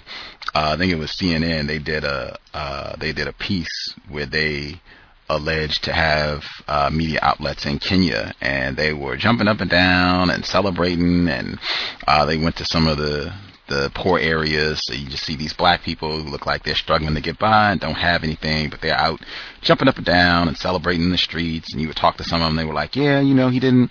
Uh, President Obama, he didn't come here during his first term, but we, you know, we really hope that uh, now that he's been reelected, he'll come and, and see us and, and visit with us during the second term." It, it reminded me a lot what they were saying in this passage and how they had expectations and all that. He's super important. It, it just that that whole scene reminded me a lot of that and the racism, like the images of black people in Africa. It's got to be some sort of uh, disorder and poverty. It can never be them doing well and showing them making. Uh, you know, some inventions or having some business success or technological advances. It can't be that. It's got to be them just out unpaved roads, shanty town, heaps of garbage stacked up everywhere, and they're just overjoyed that President Obama's been reelected.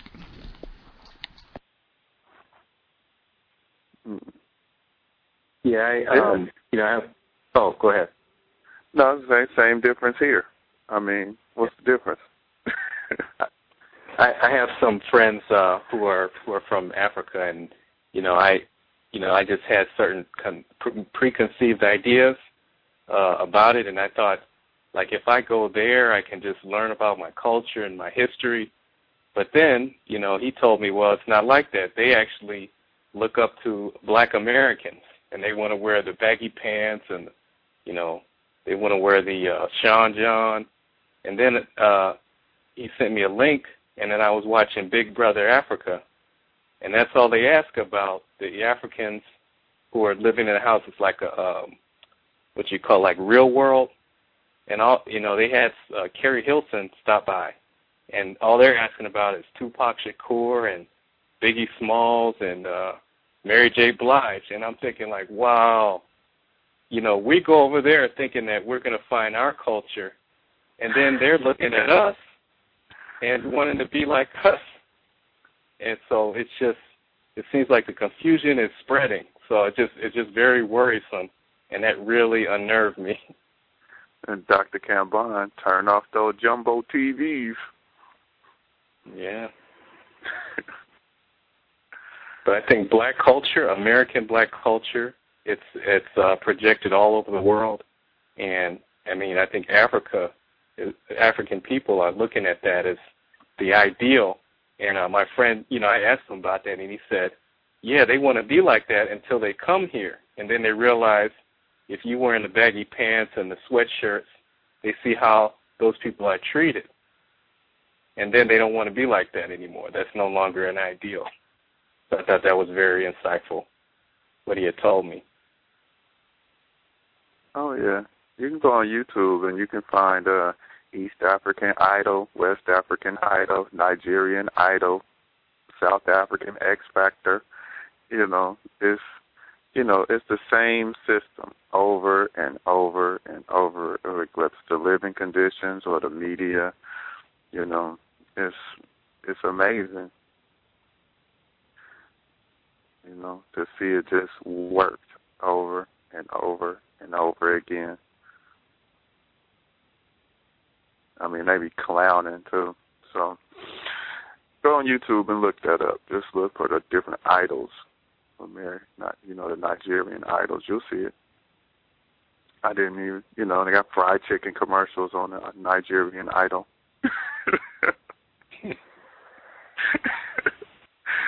it's crazy. It's racist. Um.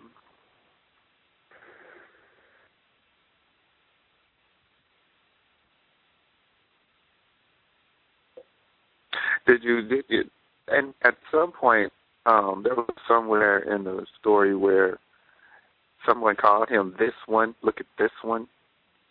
Did, did, do you anybody recall that? And I remember in um one of the debates, I think it was McCain or somebody said this one. Like, we want to see how the in a debate one of the um one of the, I think it was McCain or somebody in one of the debates either they called him this one like this guy or this one and in the book I think one of the people said we want to see how this one turned out.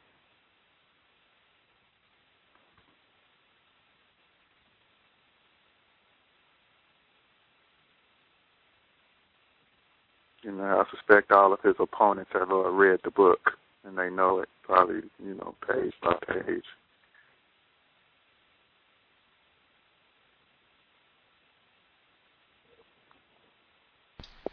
Oh yeah, got the cliff notes, the whole nine. I'm pretty, I'm pretty convinced about that. Um,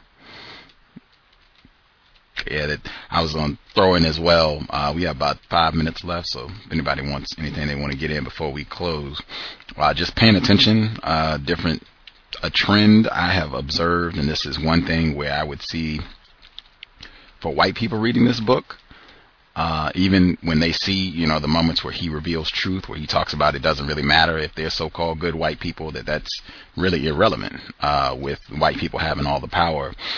Uh, when they see that, but then when they see his willingness to toss that aside and continue to empathize with white people, identify with white people, excuse their racist behavior, they will see that and say, ah, yes, we can use this one. Uh, and that came out even with Ruth, uh, where she's, uh, I think however long they were there, an hour or whatever, but she spent the whole time just degrading his father and talking about what a failure he was and how, uh, President Obama is successful because his father, because of his father's absence. And they get to the end of that and he doesn't have anything bad to say about her. He's saying, oh, she's just, she's sad. She's Mrs. Don't you think that's what it is? Like that ability to continue to empathize with racist. I think white people would pick up on that and they would see that pattern over and over. He does it when his grandmother uh, has her racist moment at the bus stop where the black male is asking her for change. And he says, "Oh, I'll take her. You know, we don't want to, we don't want to have her frightened and out there and being accosted like that. You know, if you don't want to do it, granddad, I'll do it myself." Like it happens over and over when he's working in Chicago and the black people are trying to tell him that Marty is racist. And, oh no, that's that's not what it is. I mean, come on, he's trying to help us out. It, that that's not what it is at all. I think they would pick up on that. Like, okay, he this is this is a black person who will continue to excuse our racist conduct. We can get a lot of mileage out of this one. Even the beer summit that Pam mentions so often with uh, Dr. Gates. I think you see some of the th- the same patterns there.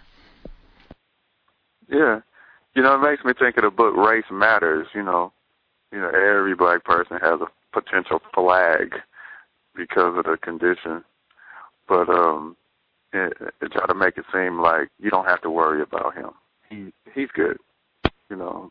And we're gonna take the, we're gonna take a bunch of pieces, omit a bunch of parts of this book because we know you y'all don't like to read anyway.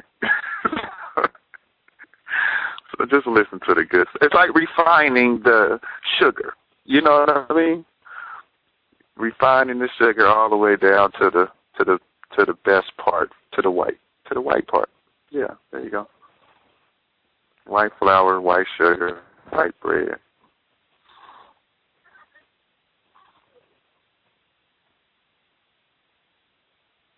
Nothing brown.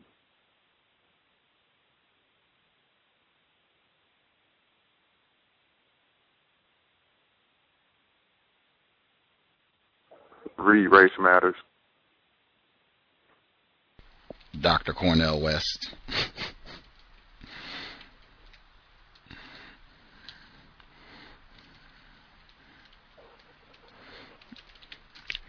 yeah, I don't know. Uh, I don't know how many black people have got the audio book and not read the uh, the text, the unedited text for Dreams from My Father, but uh, I cannot imagine what your thinking would be about the book and or President Obama if you just get the audio book and listen to it. I cannot imagine what you would end up thinking about him and you know what all has been said his presidency I, I cannot imagine what opinion you would be left with if you just get this and miss a lot of the things that were omitted from the book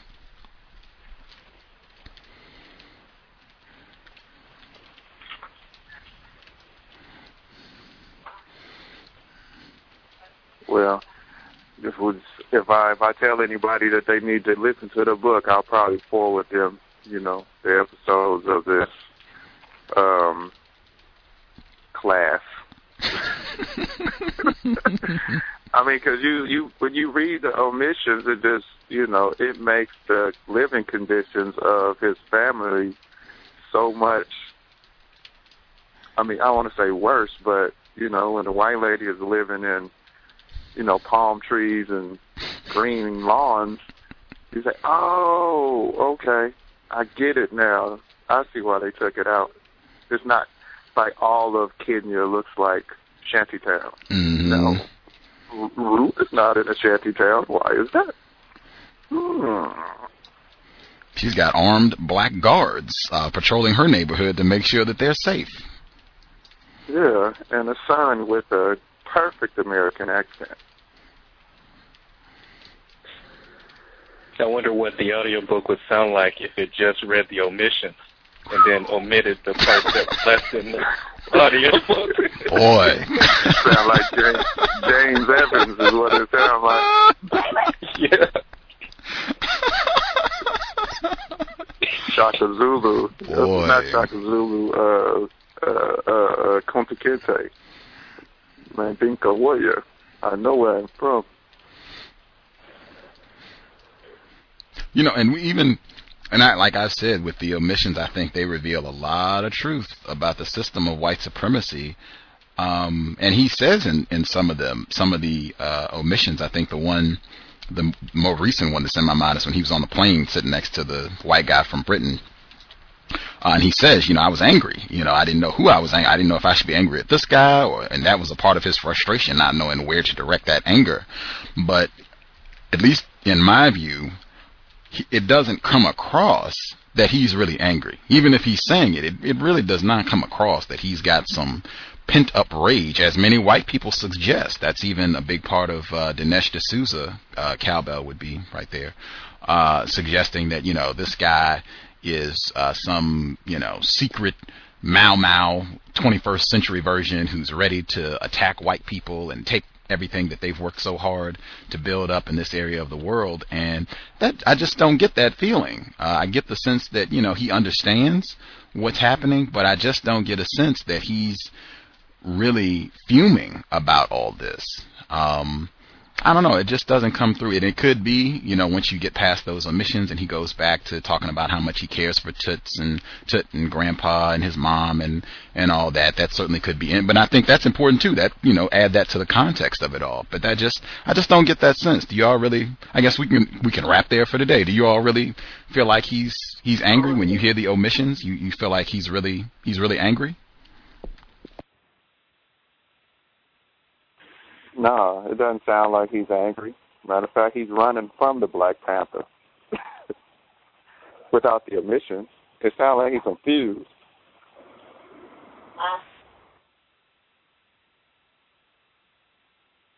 Yeah, it seems like that's the part where there's a lot of tricky editing. You know, I mean, I don't know if he if he uh, had a personal journal and then he wrote the book with excerpts from his own journal and then added stuff later. But it seems like when he's about to sort of get uh, when he's about to sort of get upset about something, then it just changes. That's the end of paragraph, new topic. So it would be very constructive, I think, to know how the book was put together. You know, the exact way in which it was compiled.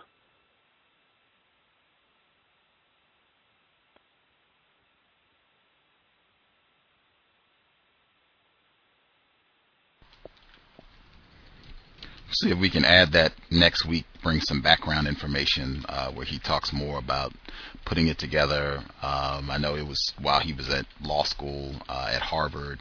Um, that's where the I think the genesis for this this project came together. So we'll see if we can add that uh, before we uh, finish with this book uh, next Friday. Um, and the audio book. If anybody, if you have some some free time, the interest, um, who edited the audiobook, who made the decisions, uh, who were the people involved in that project. That would be that would be great. That's Steve Copley putting some names to it. Uh, who were the people, their names, their position um, that put this audiobook together? That would be constructive as well, because um, they certainly left out uh, quite a bit. I think they cut out at least half of the book. If I had to guess, just looking at looking at the text, I think they probably cut out about half of it, and uh, you know, I think these study sessions have evidenced uh, the meaningfulness of what was removed. Um, we will hopefully conclude all this next week. That should be our last study segment, and then we'll be moving on to something else. Oh, wow, look at that. this is from next week. Uh, I studied the pictures for some time until I noticed one last picture on the wall. It was a vintage print, the kind that grace old Coca Cola ads, of a white woman with thick dark hair and slightly dreamy eyes. I asked what the print was doing there, and Auma turned to Granny, who answered in Luo. She says that the picture is a, is a picture of one of our grandfather's wives. He told people that he had married her in Burma when he was in the war. Hmm. Wow. Even in Africa, their walls are adorned with white women. Wow. Um, we also left out, uh, just, I don't have time, I'm not able to stick in all of the omissions, but there was also a part where he was uh, playing basketball with, uh, I think his name is Bernard uh, he's playing they're playing basketball together, and Bernard asks him about Magic Johnson. Uh, have you seen him play? And you get to watch him uh, play basketball all the time. And he's great. What we were talking about with the influence of uh, the entertainment from this area of the world. Uh, and they also, shortly after that, there's a passage where they're talking to a different black person, and he's saying, yeah, all the different problems we have here in Kenya, and yeah, we don't have funding, and this, that, and the other, and, and then all of a sudden the HIV numbers exploded, and 50% of the population has tested HIV positive, and so now we've got to deal with that. That pops up as well, but that got omitted. Uh, I thought that was significant, and I think that definitely would be another one white people would read and thumbs up. We can get some major mileage on this. Um, but yeah, that's we can pick up on that next week. Anywho, uh, we will be back tomorrow with the compensatory call in, uh, 9 p.m. Eastern, 6 p.m. Pacific. Uh, hopefully, folks can dial in, share any thoughts. Uh, we'll catch up on some of the news reports. Uh, I know from the first debate, that's the only debate that I missed. Uh, I was kind of still on vacation at that time. And I only recently saw a clip from the first debate where Mitt Romney was talking and he said, I'm paraphrasing, but he said that, you know, I have got children. I'm skilled at picking out when people are not telling the truth to me. I'm a father, and I'm accustomed to listening to my children when they're talking, telling me stories, and not telling the truth. And I was just like, wow, if I had been listening, if I had heard the first debate when it went down, I would have sound clipped that and played it on the program because I thought it was so uh, racist and paternalistic. Uh, basically, he was, it was like he was comparing President Obama to one of his naughty children who was trying to get one over on him. And I just thought, wow, that is, that's the way white people think of him. Um, the way they think of him, the way they think of us. Um, real important moment, I thought, from uh, debate number one that I missed. If I'd been on my job, we would have talked about that way back when. Anywho, uh, as I said, compensatory program will be tomorrow, 9 p.m. Eastern, 6 p.m. Pacific.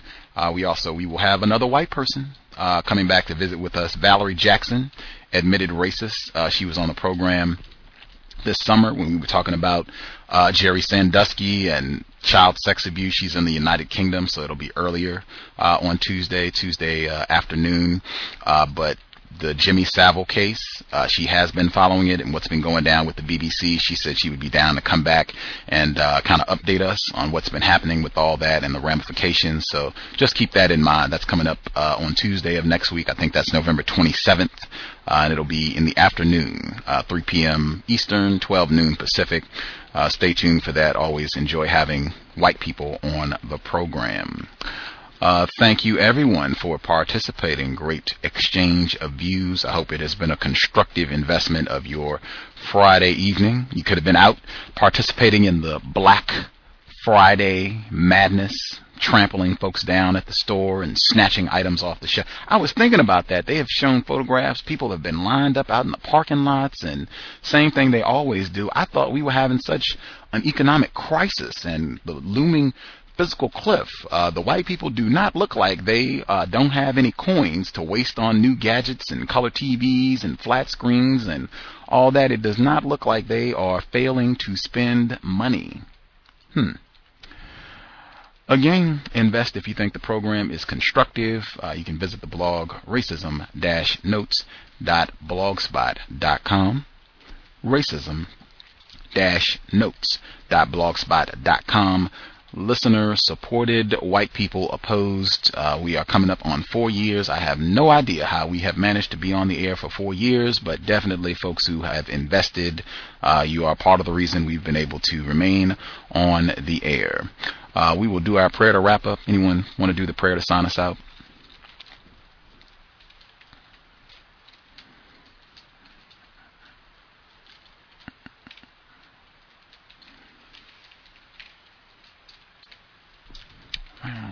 I will uh, take care of it myself. Again, if you would like to uh, vote, if you have a selection on the book that we should do next for the study session, you can shoot me an email or post it on Facebook, either or. Uh, we even got some votes for 1984 during this broadcast, so looks like 1984 is the leading vote getter right now. Uh, if you would like a different book, you should vote and uh, submit what other book you would like to do. Uh, email is untiljustice at gmail.com dot com. Uh, our listeners, investors uh, in Japan, she was saying that the rain sounds very soothing in the background. I can guarantee if you lived here and you were dealing with the rain every day, endlessly, week after week after week, I can guarantee it would cease to be soothing quickly. Uh, Creator, we ask that uh, you aid us in being more constructive uh, in the, our use of words, currency, time, and energy.